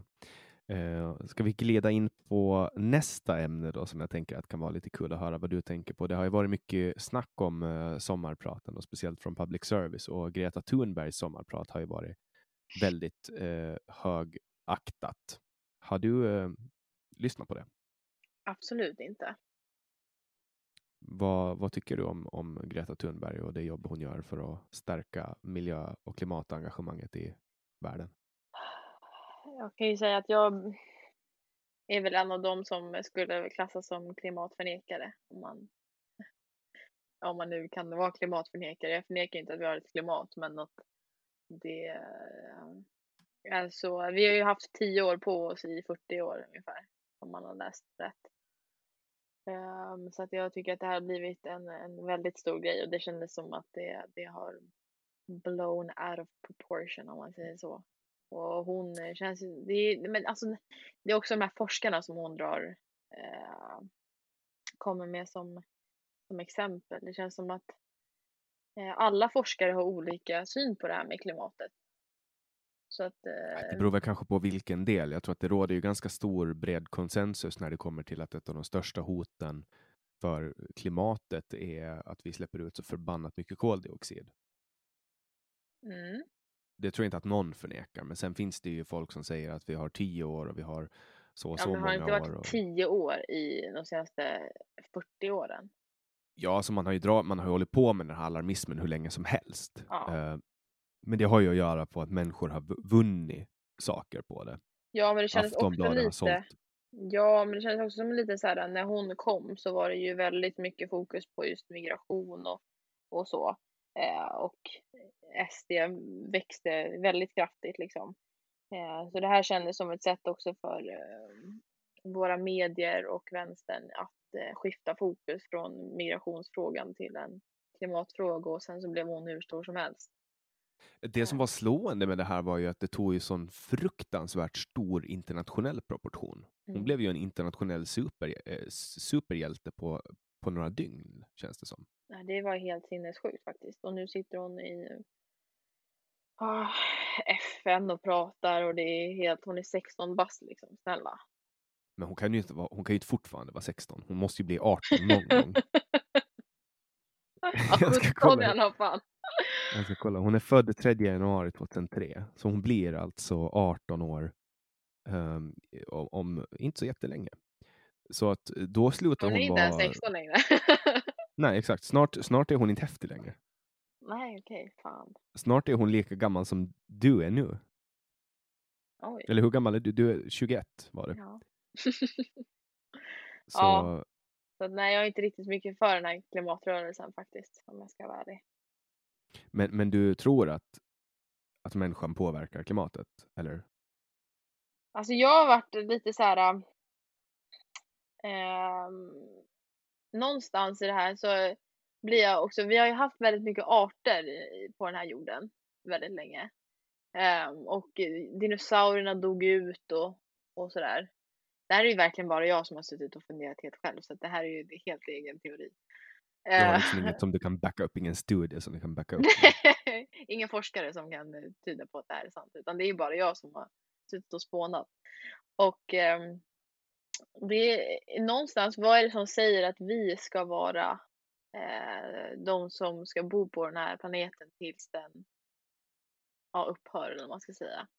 Vad är det som gör att inte jorden bara bestämt sig för att nej, nu ska jag radera ut den här arten och höja värmen? Eller Ja, men det kan ju vara var så att jorden tänker, resonerar så att men vad fan håller Ja. de på med? Jag har ju lagt oljan i jorden för att den ska vara där. Nu håller de på och pumpar upp den för att stoppa in den i massa bilar och så åker de runt och fröjdar sig. Ja, men vad är det som säger? Det kanske kommer en eh, jättevälutvecklad art snart och tar över. Vem vet? Ja. Nej, men jag tycker att du, du har fört fram så bra argument så att nu kan vi case closed på det här med klimatdebatten. Nej, Vi nej låter- men jag vet inte, jag känner bara så här, vad fan. Alltså, jag är ju väldigt eh, ointresserad av klimatet måste jag också säga. Det är ju helt... Jag bara spyr på skiten om man ska vara ärlig. Um, vi har andra problem just nu. Jag tycker inte att det är viktigt att prata om. Nej, jo, det kanske är viktigt att prata om, men just nu i Sverige så är inte det det största problemet vi har. Så att säga. Um, så att, uh, Vad är det största problemet i Sverige då? Ja, vi, ska vi verkligen välja ett? Vi har ju ganska många, så att säga. Ja. Ja, men, väl, väl, väl det största då, eller rangordna de tre? Nej, men jag tycker väl att jag gick ju i Solna gymnasium eh, när jag gick i gymnasiet för några år sedan. Eh, och eh, tycker väl att just bara skolan har eh, blivit helt klappkass. Ehm, det, kraven på, på elever har ju sänkts istället för, bara för att vi har tagit in ehm, många med kanske utländsk bakgrund så istället för att höja kraven på dem så, så sänks kraven på alla. Ehm, och det är väl ett problem. Jag tycker skolan har gått, gått bakåt. Och sen tryggheten, alltså för mig som tjej i Sverige idag känner jag i alla fall inte är Ehm, jag, jag, känner mig i alla fall inte jättetrygg. Ehm, och sen så alla de här förorterna som är eh, parallellsamhällen just nu, de är också ganska ehm, inte så bra så att säga. Eh, och eh, jag tycker ju att vi, våra politiker prioriterar våra skattepengar väldigt, väldigt fel. Eh, istället för att eh, lägga dem på saker som hade kanske varit vettiga så fokuserar man på typ kamelfarm i Angered och sånt där uh, skit. Som är helt... Vad är vettigt i, i din värld då? Ja, det finns massa vettiga saker. Vi drar ju in så jäkla mycket på eh, nu på här jävla plastpåseskatten eh, och sånt där. Då kan man lika gärna lägga dem på, på att öka löner för de som jobbar inom polis. Vi ska inte defund i polis utan vi ska ge mer resurser till polisen. Vi ska, eh, ja, läkare. Det enda som kommer få folk att vilja bli de här yrkena är om man höjer lönen för dem. Så att jag eh, skulle vilja höja lönen för sjuksköterskor och för alla de här som jobbar inom eh, samhällsviktiga tjänster. Men läkare är ju inte direkt en yrkesgrupp som är underbetald. Nej, nej men sjuksköterskor då. Ah, eh, okay. De här alla som jobbar inom vården eh, skulle verkligen gynnas av att eh, få, få det lite bättre ställt. Jag tänker att man skulle kunna kasta ut en del administratörer som finns inom sjukvården också. För, för ja. varje sjuksköterska som finns så är det någon som sitter och vänder papper. Verkligen, absolut. Mm. Du låter ju som en, en perfekt rekryt för Sverigedemokraterna eller Moderaterna. Mm. Jag tycker det. Om du skulle måste välja vem du skulle sitta i riksdagen för, skulle det vara SD eller M då? Alltså, jag skulle nog säga Moderaterna.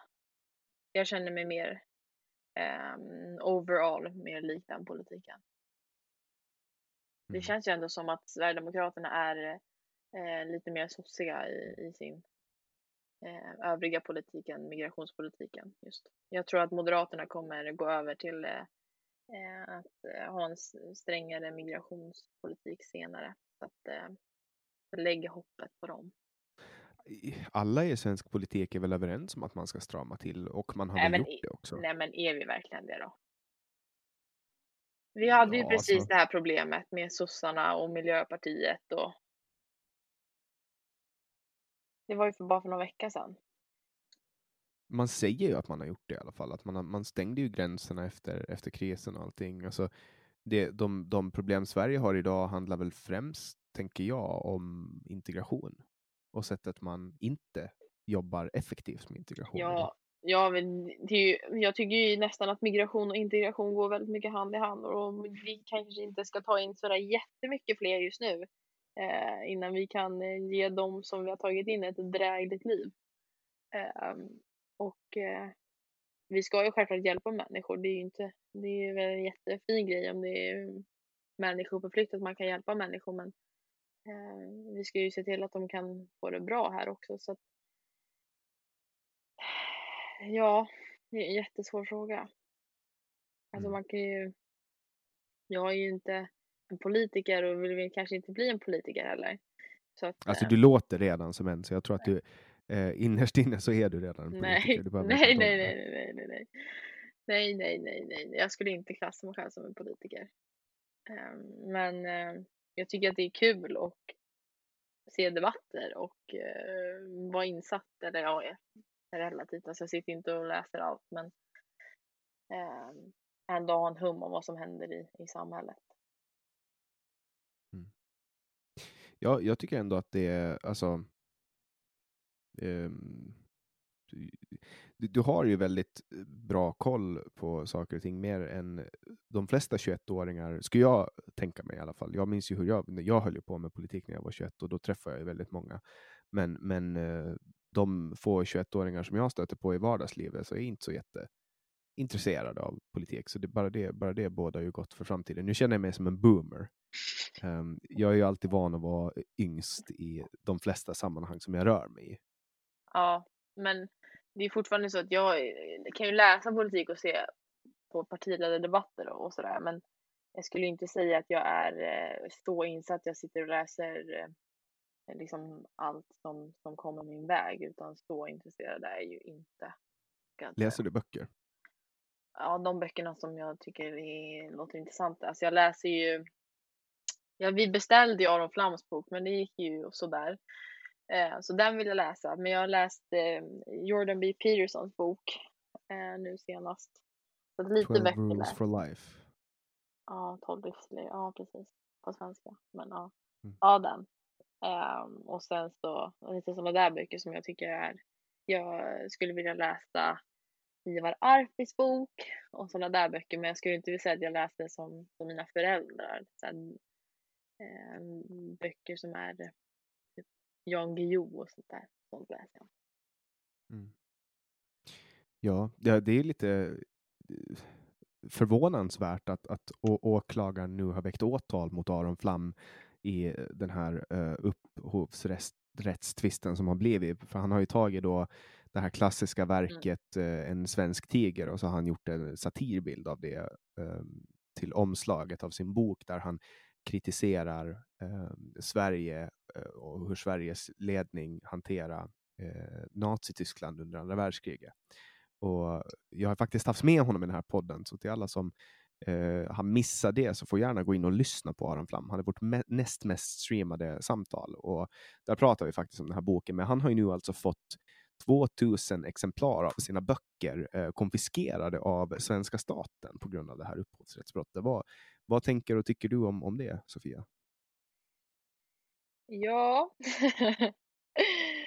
att det är en tragedi faktiskt. Att det här varit en, en bok som handlar om Eh, hur bra socialdemokratin är och hur bra vi var i, i andra världskriget så hade den aldrig tagits bort. Jag tror att det är mer innehållet som är ett problem än eh, just den här tigen, om jag ska vara ärlig. Men för, för att gå lite till, till Försvarsmuseet i Djuramossa, eh, går de till, till försvar, så har ju de, de har ju tidigare varit i bråk med armén om användningen av den här tigern. Eh, och det, det, var ju då Bertil Almqvist som, som skapade den här eh, på, på 40-talet och skapade den till, till svenska staten som en eh, informationskampanj då, eller någon form av propagandakampanj kanske man kan kalla det. Eh, och sen har då Aron Flam skrivit en bok om det här där, där Tigern då, han har gjort ett parodiverk, eller det är någon på beställning av honom som har gjort ett parodiverk där Hitler eh, gör eh, en Sieg Heil-hälsning eh, och blinkar med ögat och har en hakkorsbindel. Och, och nu vill ju då beredskapsmuseet i som har av Bertil Almqvists döttrar fått eh, rättigheterna vill då upprätthålla den här produkten då, eh, för de säljer bilder på den här svenska tigern. Då. Eh, Eh, så att de har varit så lite till deras försvar. Jag, jag, är inte helt, de har ju inte förbjudit innehållet på något sätt. Han har ju släppt en, om jag har förstått det rätt, och han släppt en bok med där bilden är censurerad. Som kommer att gå i tryck snart, då, den svenska tigern. Ja, då får man väl köpa den då. Jag vill läsa boken jo. i alla fall. Ja, du kan ju också uh, lyssna på den uh, på, på, som ljudbok. Den finns ju på Storytel och det går att läsa den som e-bok också, så att det är ju möjligt. Ja, men jag vill inte lyssna på böcker för då tappar jag alltid fokus. Så det går inte mm. för sig. När jag gick ut med det, eh, ja, slutat eller vad man ska säga, eller hoppat av SDHL så var det en kille på Twitter som bara, ja jag ger det tre veckor så är jag med i Aron Flams podd. Och så lägger han fram det som att det skulle vara ett hån. Alltså är man med i Aron Flams podd så har man, då är man ju klar med livet. Alltså då har man ju åstadkommit allt egentligen. Vet du vem som har varit med i Aron Flams podd då? Du antagligen, eftersom du lägger fram det så. Hade, ja, exakt. Du har rätt. Du har alltså inte sett det innan då? Nej. Nej, jag har varit med i hans podd. Ja, du, du la fram det så. så då tog jag Ja. det var, det var du, var- du. hörde, du hörde liksom hur det bara... Lite nöjd. Jag- Vem tror du har varit med där? Ja, okej. Ja. Nej, men jag, jag kanske ska ha gjort det på ett lite mer ödmjukt sätt. Så jag du vet, kom med, kom med så här. Eh, timesofisrael.com eh, den 17 juli 2020. Nu vet ju inte jag vad det här är. Jag antar ju att det är en tidning som uh, Ja, jag, jag har ingen aning om tidningens bakgrund, var de står politiskt, men de har då en artikel då från här, här den 17 juli där det står Sweden seizes book by Jewish comedian criticizing wartime collaboration. State claims cover of book violates a copyright, but Aron Flam says it's satire and authorities are using it as an excuse to suppress free speech. Det här är ju inte så jättebra för Sverigebilden. Nej, och det är ju inte så bra. Vi jobbar ju stenhårt för att försvara den där för Sverigebilden. Som, eller upprätthålla den kanske mer. Så det där är inte så Ja. positivt. Mm, nej. Eller läser, vad är det där för någon, någon hemsida då? Är den eh, stor eller? Ja, det, det, det, The Times of Israel. Jag, Mm. jag kan inte göra en live bakgrundscheck på den nu, Nej. men, men det är i alla fall en tidning. Det kan vara en, det kan vara en uh, jättehemsk tidning, det kan vara en uh, jättenormal tidning, jag vet inte. Nej. Men det är en tidning i alla fall, verkar det som. Och den heter The Times of Israel.com. Så att eh, det här med Sverigebilden, såg du, ehm, eh, såg du den här intervjun med Ann Linde, Sveriges eh, utrikesminister? Ja, tyvärr. Tyvärr så gjorde jag det. Vad kände du när du såg den?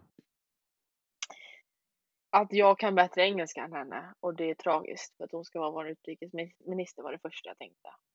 Ja, men du är ju en millennial. Ja men Du ändå. har ju växt upp i det. Ja men fortfarande. Hon är ju utrikesminister. Alltså man borde Men ju give her a break, hon är en boomer, kom igen. Nej, faktiskt inte. Inte. Du besitter liksom utrikesministerposten. Du ska kunna vettig engelska. Du ska inte låta som att du, du pratar mer svenska än engelska. Ehm, Well men it feels like you're trying, you want to throw me out of EU. Nej, alltså det var faktiskt det var tragiskt att, att se och speciellt sen när hon eh, gick på att det var privatiseringar i, i ålderdomshemmen som var det största problemet för co- corona, eh, coronaspridningen på ålderdomshem och då kände jag så här, nej men nu får det faktiskt vara bra. Eh, och för sen så kom ju han, eh, vad heter han, Tino, nej heter han så? Tino Sanandaji, hon har också varit med i min podd.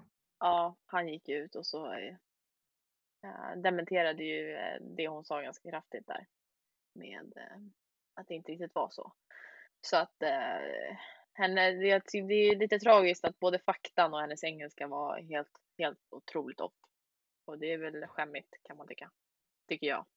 Min personliga reflektion kring det hela då, om, om man inte dömer henne för att hon dels hittar på saker och dels hade bristfällig engelska, så tycker jag att hennes attityd, hon var ganska högmodig.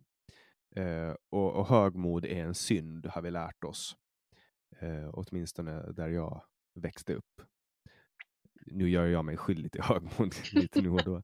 Men, men alltså, jag tyckte att hon var lite arrogant och, och det, alltså att gå i polemik, att börja bråka med en reporter eh, på det sättet som hon gjorde, det luktar alltid. Alltså, det var hennes bara eh, aura på den. Var, hon var på krigsstigen. jag, jag vet ju själv, jag har jobbat som, som nyhetsreporter och när folk hugger på en och liksom så här går med taggarna utåt, då, får man, då, då skapas det automatiskt incitament till att fortsätta gräva. Så här, vad är det de försvarar? Vad, vad är det jag ska hitta nu? Liksom? Så för mig, jag, jag, mina, mina varningslampor eh, tuta eller, eller blinka rött heter det. Känner du dig stolt liksom när du ser en sån att hon eh, eller nu är det kanske inte du ens från Sverige. Ja, men jag kan säga så här, jag känner mig stolt över att jag är finne. Så kan man säga. Men sen har jag ju, min, min farfar är ju född eh, i Sverige och min svenska, eller min, min manliga släkt kommer från Sverige. Eh, men jag känner ju mig fortfarande, min nationstillhörighet är absolut Åland eh, och Finland. Okej, okay. ja men då behöver du inte känna någon skam som vi andra här i Sverige känner. En tiger som skäms. Precis. Gillar du Kent? Nej, det gör jag tyvärr inte. För det, det är en, en rad eh, från deras låt eh, jag har som hört är väldigt, väldigt bra. Kent, men eh, Ja. tycker inte om Kent. Du tycker inte om Kent? Jag var på Kents sista konsert. Eh, Jag blir inte nu fick, nu fick det jag det här. sagt. det är typ som en vegan, du vet, när veganer alltid så här. Om någon är vegan, då vet man om det. Ja men det är liksom eh, Instagram 24-7 om att det är vegansk kost som gäller. Alltså det är det värsta jag vet. Mm. Nästan. Ja, Jag äter ju bara kött och smör. Och det är inte, det låter inte heller jättegott faktiskt om jag ska vara ärlig. Ja, för mig, är det, för mig eh, jag skulle äta vad som helst för att få ett drägligt liv och när jag håller mig bara till kött så, så har jag ett drägligt liv. Jordan B. Peterson äter ju bara kött till Mm. exempel. Ja, med typ salt och peppar och det var. Mm. Ja, jag, Det låter jag, inte som att det är jättegott faktiskt. Tappar ju all livsglädje om man bara skulle äta det. Fy fan vad tråkigt. Men vadå, vem tycker inte om bacon till exempel? Ja, ja, men om jag skulle äta bacon varje dag hela mitt liv så hade jag ju inte gillat bacon efter en vecka. Nej men, man, man alltså du, du kan ju hoppa liksom. Det är ju inte så att jag äter en kost som är... Det var ett tag som jag åt bara kyckling. Jag höll mig ifrån. Jag har ju testat väldigt många olika dieter för att komma fram till det som funkar. Eh, så ett tag så körde jag liksom bara, bara kyckling för att få liksom pli på min mage. Eh, men sen när jag har börjat med, när jag flyttade tillbaka till Åland för lite mer än ett år sedan, sen då har jag fått det att funka när jag äter rött kött. Men i Sverige, alltså jag gick till Ica och köpte någon så här köttbit där, det var bara bye bye. Men, om, jag köper, om jag köper i deli-disken, det funkar. Men om man går på en restaurang och så ser man en tryffelpasta, käkar inte du den? Så är det så här, Oxfilé tryffelpasta, det är det bästa som Men finns. jag äter inga kolhydrater. Nej men alltså det är förstår du hur mycket du missar? Ja, men det är ju en drog. Jag, Nej, jag kan det- inte berusa mig på droger. Jag är, jag är för hyperkänslig. Men det För är det. ju Jag är ju- hur gott som helst. Jo, men alltså jag är, jag är en, en beroende människa av en sån grad att om jag äter pasta, då ballar allting ur. Då sitter jag och trycker i mig choklad. Kastar in det i mitt ansikte liksom. Ja, Så du äter inte choklad eller glass eller någonting Nej. annat? Nej, nej. Bara kött och smör och ägg. Men lever du ens? Uppenbarligen till mina fienders stora förtret. Och, Men du vet missar bryta- ju. nej men äh, så här, tro, tro mig. Tro mig. Jag har ätit kolhydrater. Jag vägde 125 kilo när jag var 18. Inte för att skryta, men Det är för att skryta. Nej. nej, jag, jag gick ner 50 kilo. Oj jävlar. På att bara Nej, men äta jag- kött eller? Ja, ke- ketogen kost jag Ja, med. okej. Sen har jag Mm. liksom hoppat runt. Jag har varit vegan, keto. Då, då sa läkaren åt mig att vad du än äter så måste du sluta. För jag hade så mycket problem med magen. Men sen, sen, eh, sen var jag bold enough att testa eh, carnivore och eh, det funkar. Nej. Nej, jag hade aldrig pallat. Mm. Mat Nej, jag äter till, med, jag äter till och med en, en del eh, rått rött kött. Ja, fy fan. Om det kommer från Åland så äter jag det utan tvekan om det är rått. Om det är från Sverige så... Mm, Nej, alltså fatta vad mycket man missar. Ska du dö och veta att du inte har levt liksom, livet till fullo? Och då menar jag, jag, tror att jag, jag, tror att jag, jag tror att jag dör om jag lever så som jag vill leva. För du vet, kan man, alltså kan, är man kapabel att äta sig till 125 kilo, då är man kapabel att äta sig till 175 kilo. Förstår du vad jag menar? Det, när det inte finns ett stopp. När hela ens huvud är ett stort hål som slukar allt det hittar. Ja, men det är därför, det måste ju, du måste ju bli mätt. Ja, ja, men, men alltså jag har ju grova ätstörningar. Det, det är klart att Mhm. man blir mätt, men, men du vet, det är bara att spy och fortsätta. Alltså, Nej. förstår du vad jag menar? Fan, alltså, shit att man kan ha sådana problem. Ja, Det nej, är- det, det, må- Det är många som har det. Det är det som är så... Mm. Jag pratar om det i mitt sommarprat faktiskt, i Ålands Radio, i public service-radion. Mm.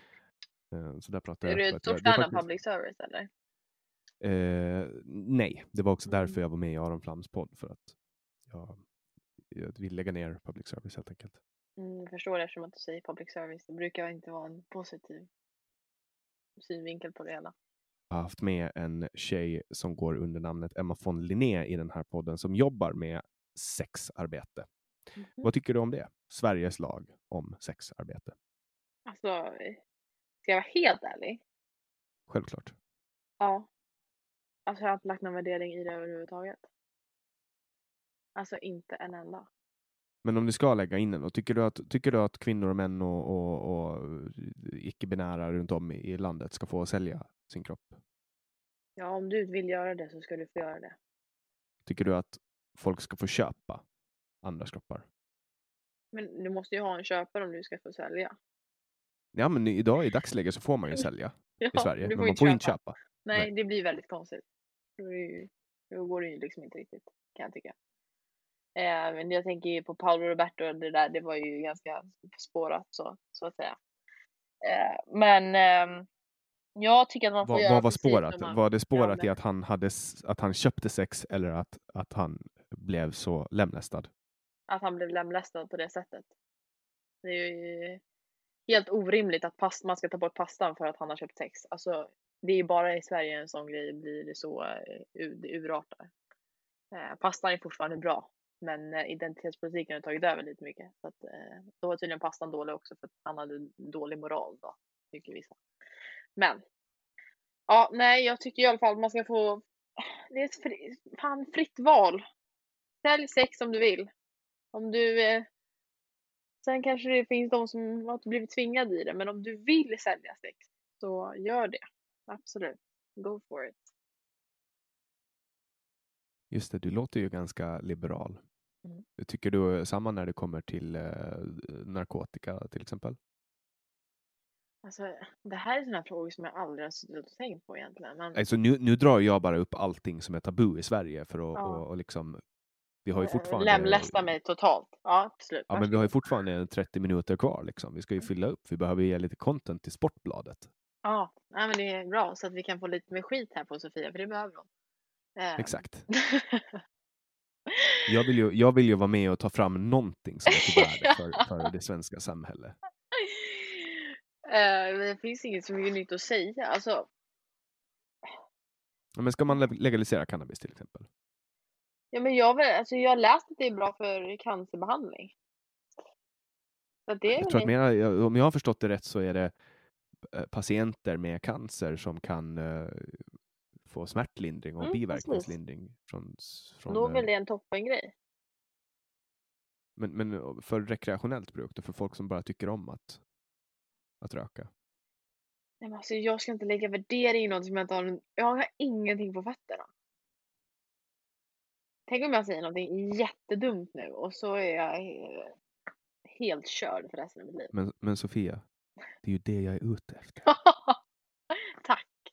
Ja, men skicka mig under bussen bara och låt den köra fram och tillbaka bara rakt över. Nej, men jag tänker, jag tänker så här. ehm, alltså, du är ju, du är ju en, en edgelord, eh, kan man säga. Eller en edge... Vad, vad- är lord? Vad är man om man är en, här, ja, jag fattar vad du menar. madame? Eller miss? vad säger man? Jag kan vara, nej. Du, Lord och- inte... Fan, sluta med det där tjejgrejen. Nu, edgelord, så, gå vidare. Ja, ja, men jag vill bara kolla, för att nu blev det så här, lord, lady, en edge lady. Ja. Mm. Ehm, och, då, och då måste man ju också dra fram lite annat, så här, bara för att kunna placera dig politiskt. Jag har ju satt en politisk diagnos på dig. Eh, vill du höra den? Vill jag höra det? Du kanske blir ledsen. Va? Tror du det? Ja, men jag tänker att eh, min, jag tänker så här, du vet hur man ska vara, man ska ju vara försiktig, med att man inte kränker folk och så. Jaha. Nej, jag vet inte riktigt om kränkt är ens en känsla eller om det bara är... Okej, men då kör jag på då. Okej, varsågod. jag tänker så här. Eh, med tanke på de frågor som du pratar mycket om. Du, har, du pratar om, om kvinnor, män när det kommer till hockey. Du, pratar, du tog upp migrationspolitik. Eh, du har läst Jordan B. Peterson. Du lyssnar på Aron Flam. Eh, det som jag hör det, det placerar dig ganska långt in på högerspektrat, individualistisk. Eh, det kan vara så att du drar in lite på eh, alt-right-spåret, alltså att du har närmat dig eh, sverigedemokratiska kretsar eh, och, och kanske faller lite för deras eh, retorik, om man nu kan säga att man faller. Och sen har du tydliga drag av antikollektivism i, alltså jag tänker på, på det här med sättet du pratar om Vänsterpartiet och så. Så att där skulle jag absolut placera dig ganska långt till höger, men, men sen är det lite svårt att placera dig om man ska lägga dig i Moderaterna eller SD. Jag tänker att du kanske skulle tillhöra Moderaterna, men egentligen vill tillhöra SD, men att du inte vågar säga det för att du är rädd vad människor ska tycka och tänka om dig. Vad tror du om den analysen? Alltså jag blir inte kränkt i alla fall.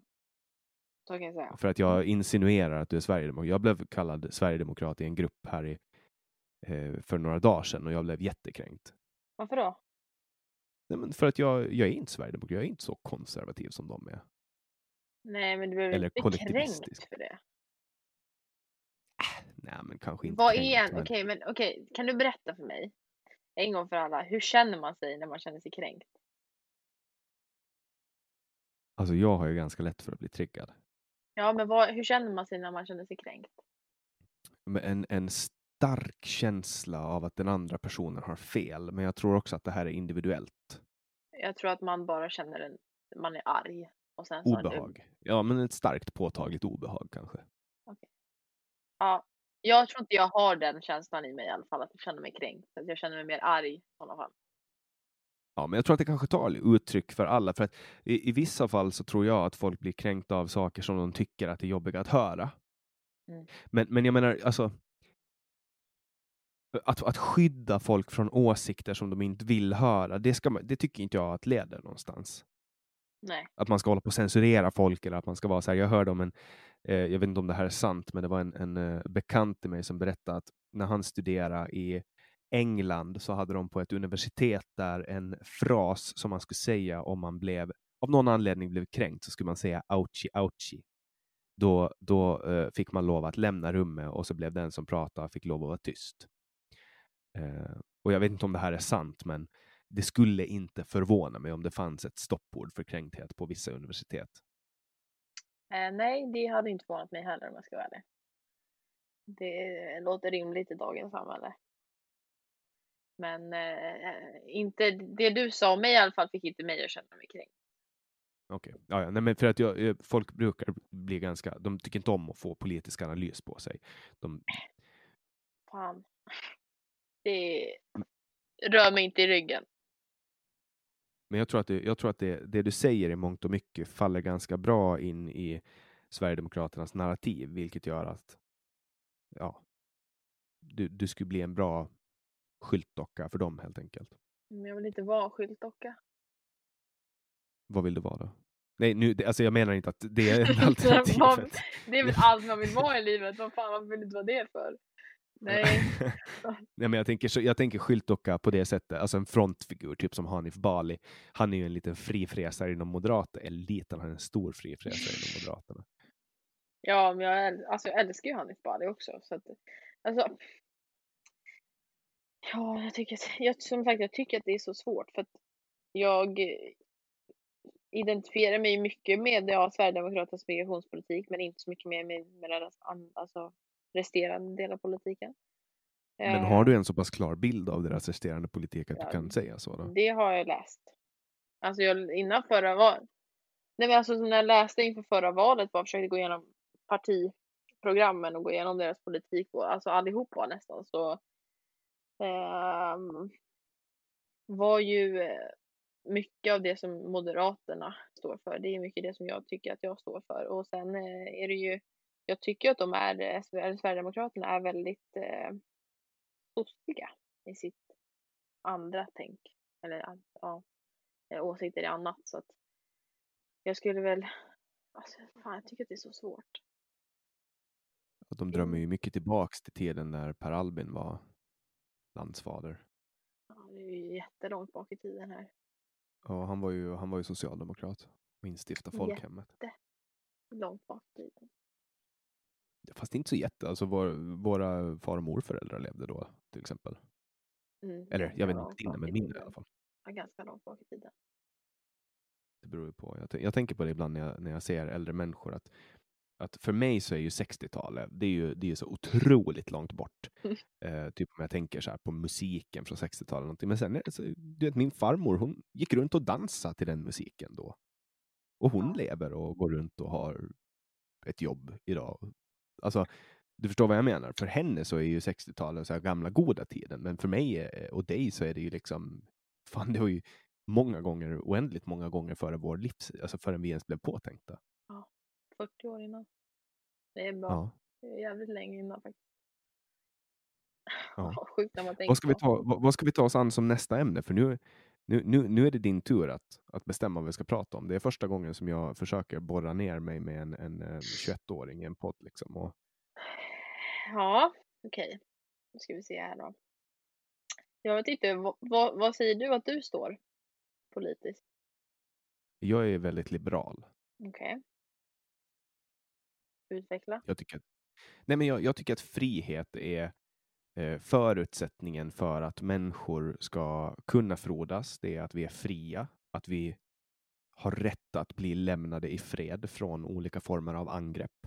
Så som angrepp från staten, där staten går in och på detaljnivå reglerar hur vi ska leva våra liv. Jag tycker att, att eh, desto mer frihet vi har från staten, desto bättre är livet. Mm. Och jag tycker att politisk ekonomi, alltså på ett fundamentalt plan, så tycker jag att man, man bör återinstifta guldmyntfoten för att stabilisera och säkra ekonomin för hela Europa och världen. Det här var en jättedum grej som försvann i USA. Det var Nixon som tog bort det 1973 och sen dess har, och där, då var all världsvaluta knuten mot eh, amerikanska dollarn som var säkrad mot guld. Men nu har man tagit bort det och nu finns bara pappersvaluta, alltså nu, fiatvaluta. Det finns liksom ingen riktig valuta. Så att det gör att vårt ekonomiska system är jätteskört. Det tycker jag att ska tas bort. Eller man ska återinföra guldmyntfoten. Och sen tycker jag att man ska förbjuda kreditexpansion. För att, alltså det här att om du går till banken och lånar en Mm. miljon kronor så behöver banken bara ha 200 000 eh, för att kunna få låna ut det här och så går du och så kanske du använder de här pengarna till att köpa ett hus och så läggs det in på en annan bank och helt plötsligt så har man skapat 800 000 kronor för ingenstans. Ehm, det leder till ekonomisk instabilitet och det tycker jag inte är bra.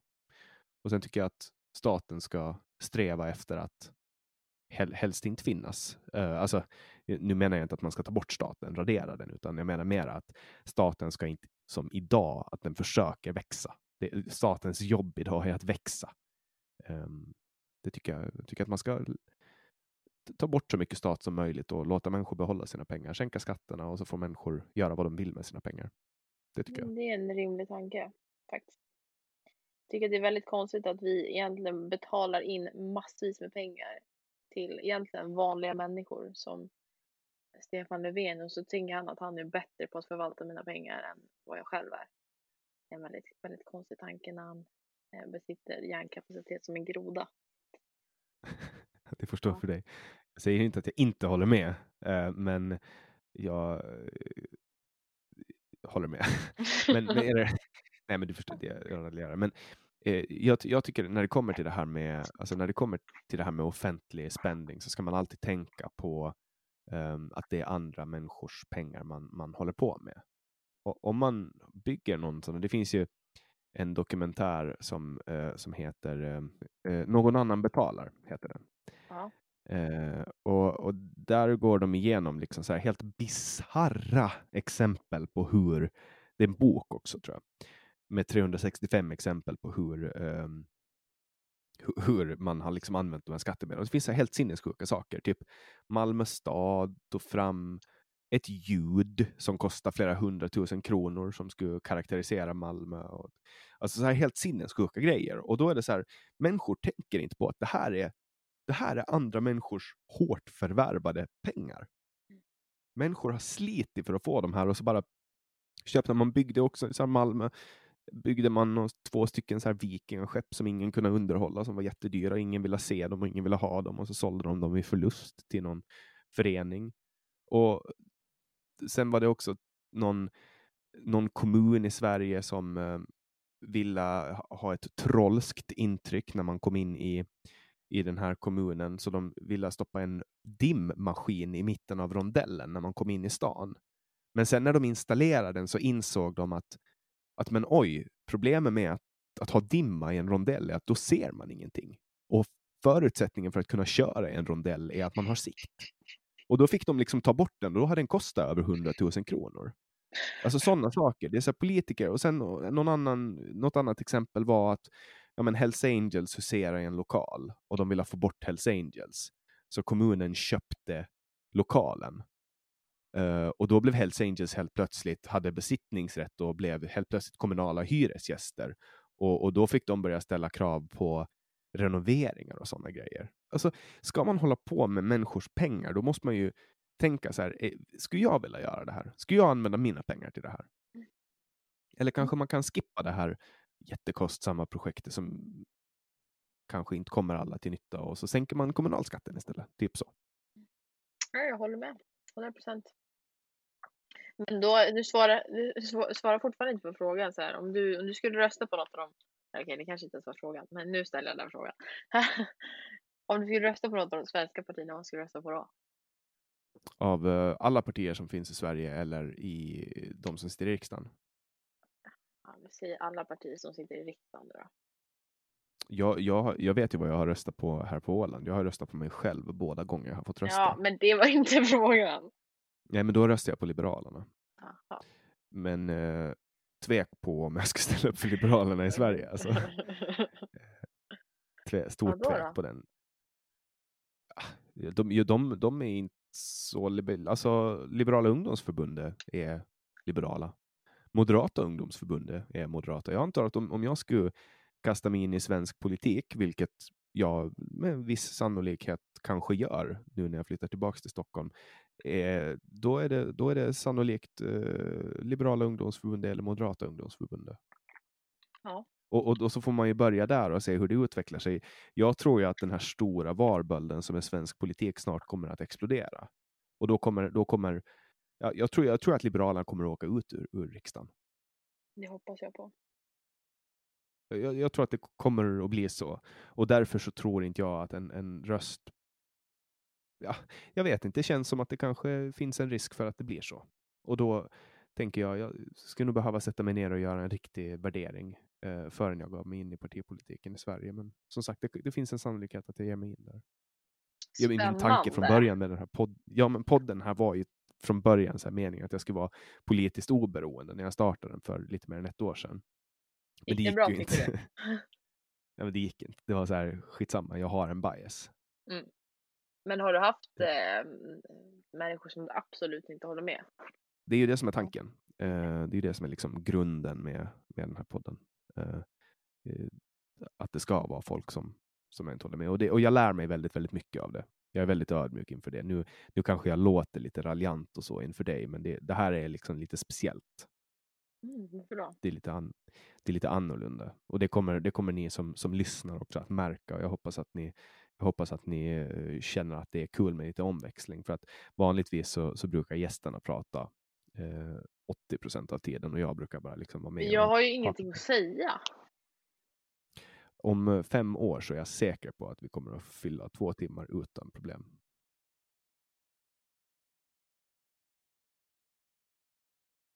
Nu, nu, kanske jag, nu känner jag att kanske vi borde prata hockey. Jag, jag vet hur ska jag, då skulle du ju få hålla en monolog. Det skulle bli ett sommarprat over igen. Liksom. Och det gick ju så bra senast, jag tycker att det gör vi om. Hur många följare hade du fått på Twitter efter det? Då? Eh, jag tror jag hade typ 2000 någonting. 2000 nya då kanske. 2000 nya? Ja, jag tippar på det. Någonting sånt. Ja, det är det, det, det är mediamakt. Ja, det blev ju ganska mycket där med eh, allting hände ju på Twitter kan man ju säga också. Hon la ju ut det på Twitter och, och så. så att om man ville hänga med så, så var det Twitter man skulle vara på. Vad är det, vad är det bästa med Twitter? Oj. Jag tror att det har gjort att jag hittat ett intresse också för politiken. För det är ju så, så mycket politik där. Så jag skulle nog säga att det är politiken som är roligast. Sen är det ju roligt också under hockeysäsongen för att man får följa vad folk tycker och tänker om, om hockeyn och matcher och sådär. Så att det är också väldigt kul. Um, ja. Sen är det ju jävligt kul med eh, att läsa diskussioner och trådar och Alltså, jag tror inte att utan Twitter så hade jag nog inte lärt mig ändå så mycket om politiken som jag har gjort. Um, det finns ju väldigt mycket nutjobs på Twitter alltså. Ja, ja, gud ja. Men alltså om man tittar på typ Hanif Bali och, och sånt. Det var ju sånt som fick mig egentligen från början att eh, bli intresserad. Också för att jag hade en, eh, en samhällslärare i, i gymnasiet som eh, var, hade varit med i AFA. Eh, och Hanif Bali hade skrivit om henne och då var då som, som jag började så här smått vara inne på Twitter. Men det var aldrig in, alltså så här, jag hade inte skapat inget konto och så utan då, det var bara att gå in och titta lite. Men han hade skrivit om henne och jag hade väldigt mycket dispyter med henne i, i skolan. Så att eh, det var så det började. Men eh, just de här människorna, typ som Aron Flam och Hanif Bali och alla de här eh, och följa dem på Twitter då man lär sig en del mycket på det tycker jag ja, det blir också en ganska ensidig bild av verkligheten. Mm. Men det är den bilden men... jag vill ha av verkligheten. Så att jag tänker mm. följer, följer du folk från andra sidan då? Nej. Ja, då får du gå in och kanske lyssna på lite samtal. Jag har ju bland annat eh, Magnus Linton som du kan lyssna på. Han har varit syndikalist och Myra Åbäck Örman. Hon är vänster. Så har vi eh, det är ganska svårt att få med folk från vänster, men Henrik Johansson, han är vänster. Uh, Axel det... Öhman, han är vänster. Det är jättesvårt att få med folk från vänstern. Jag försöker, uh, men det är extremt svårt. De tackar väldigt, väldigt många och väldigt ofta nej. Och varför gör de det? Jag vet inte. Jag har frågat och jag fick en gång ett, eh, ett svar. Det skulle ta för länge för mig att ta fram det nu, men svaret var någonting i stil med att när man är med i en podd eh, eller när man går ut och sticker ut näsan som vänster så får man så mycket hat från alla sverigedemokrater och hot och hat och, och därför så gör man inte. Mm -hmm. Det var det svaret som, som jag fick. Och det, men det var mer specifikt till kvinnor eh, från vänstern som jag ställde den frågan. Så här, för jag fick nej för typ 78 000 gången och så tänkte jag att nu frågar jag och då fick jag det svaret. Men sen kan jag tänka mig att det kanske är ganska bekvämt att befinna sig i vänstern för att man kan, alltså i och med att vänstern är så stor så är det väldigt lätt, i Sverige i alla fall, så kan man röra sig väldigt brett utan att hela tiden bli ifrågasatt. Mm. Men du är, också, du är ju alltid god om du är vänster. Så att, eh, då Enligt narrativet, ja. Ja, men då är du ju liksom, då är du ryggen fri. Eh, är du höger idag så måste du alltid eh, ha på fötterna när du, när du säger någonting. Du kommer aldrig liksom undan utan belägg för det. Man måste vara beredd att, att fightas lite. Ja, det kände jag ju med sommarpratet att jag kan inte gå ut och säga att relationer är ett problem och inte ha på fötterna varför det är ett problem. Så att eh, då hade man blivit ifrågasatt direkt. Visste du att det skulle bli kaos? Nej, alltså jag kommer ihåg mamma sa ju det att jag skulle ja, få, få det lite hett på morgonen, men jag eh, trodde faktiskt inte det för att jag har ju varit ute och, och sagt massa saker och sådär. Så att eh, då har det ju varit att jag tänker väl att om de väljer mig som en sommarpratare då kommer de ju få mig. Eh, och då får man väl vara rädd på att det, det kommer vara inte att SDHL är det bästa som har hänt eh, svensk damhockey för att jag tycker inte att det är det. Så att, eh, ja, eh, jag trodde inte det. Så att det blev lite som en chock.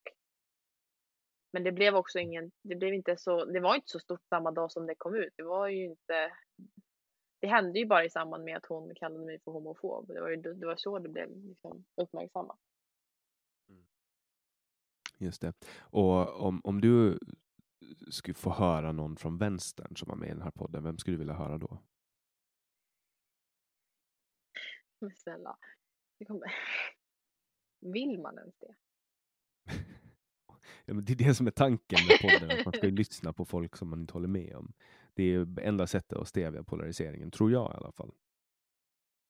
Ja, men det är så tråkigt att lyssna på sådana. Håller inte med om någonting. Um,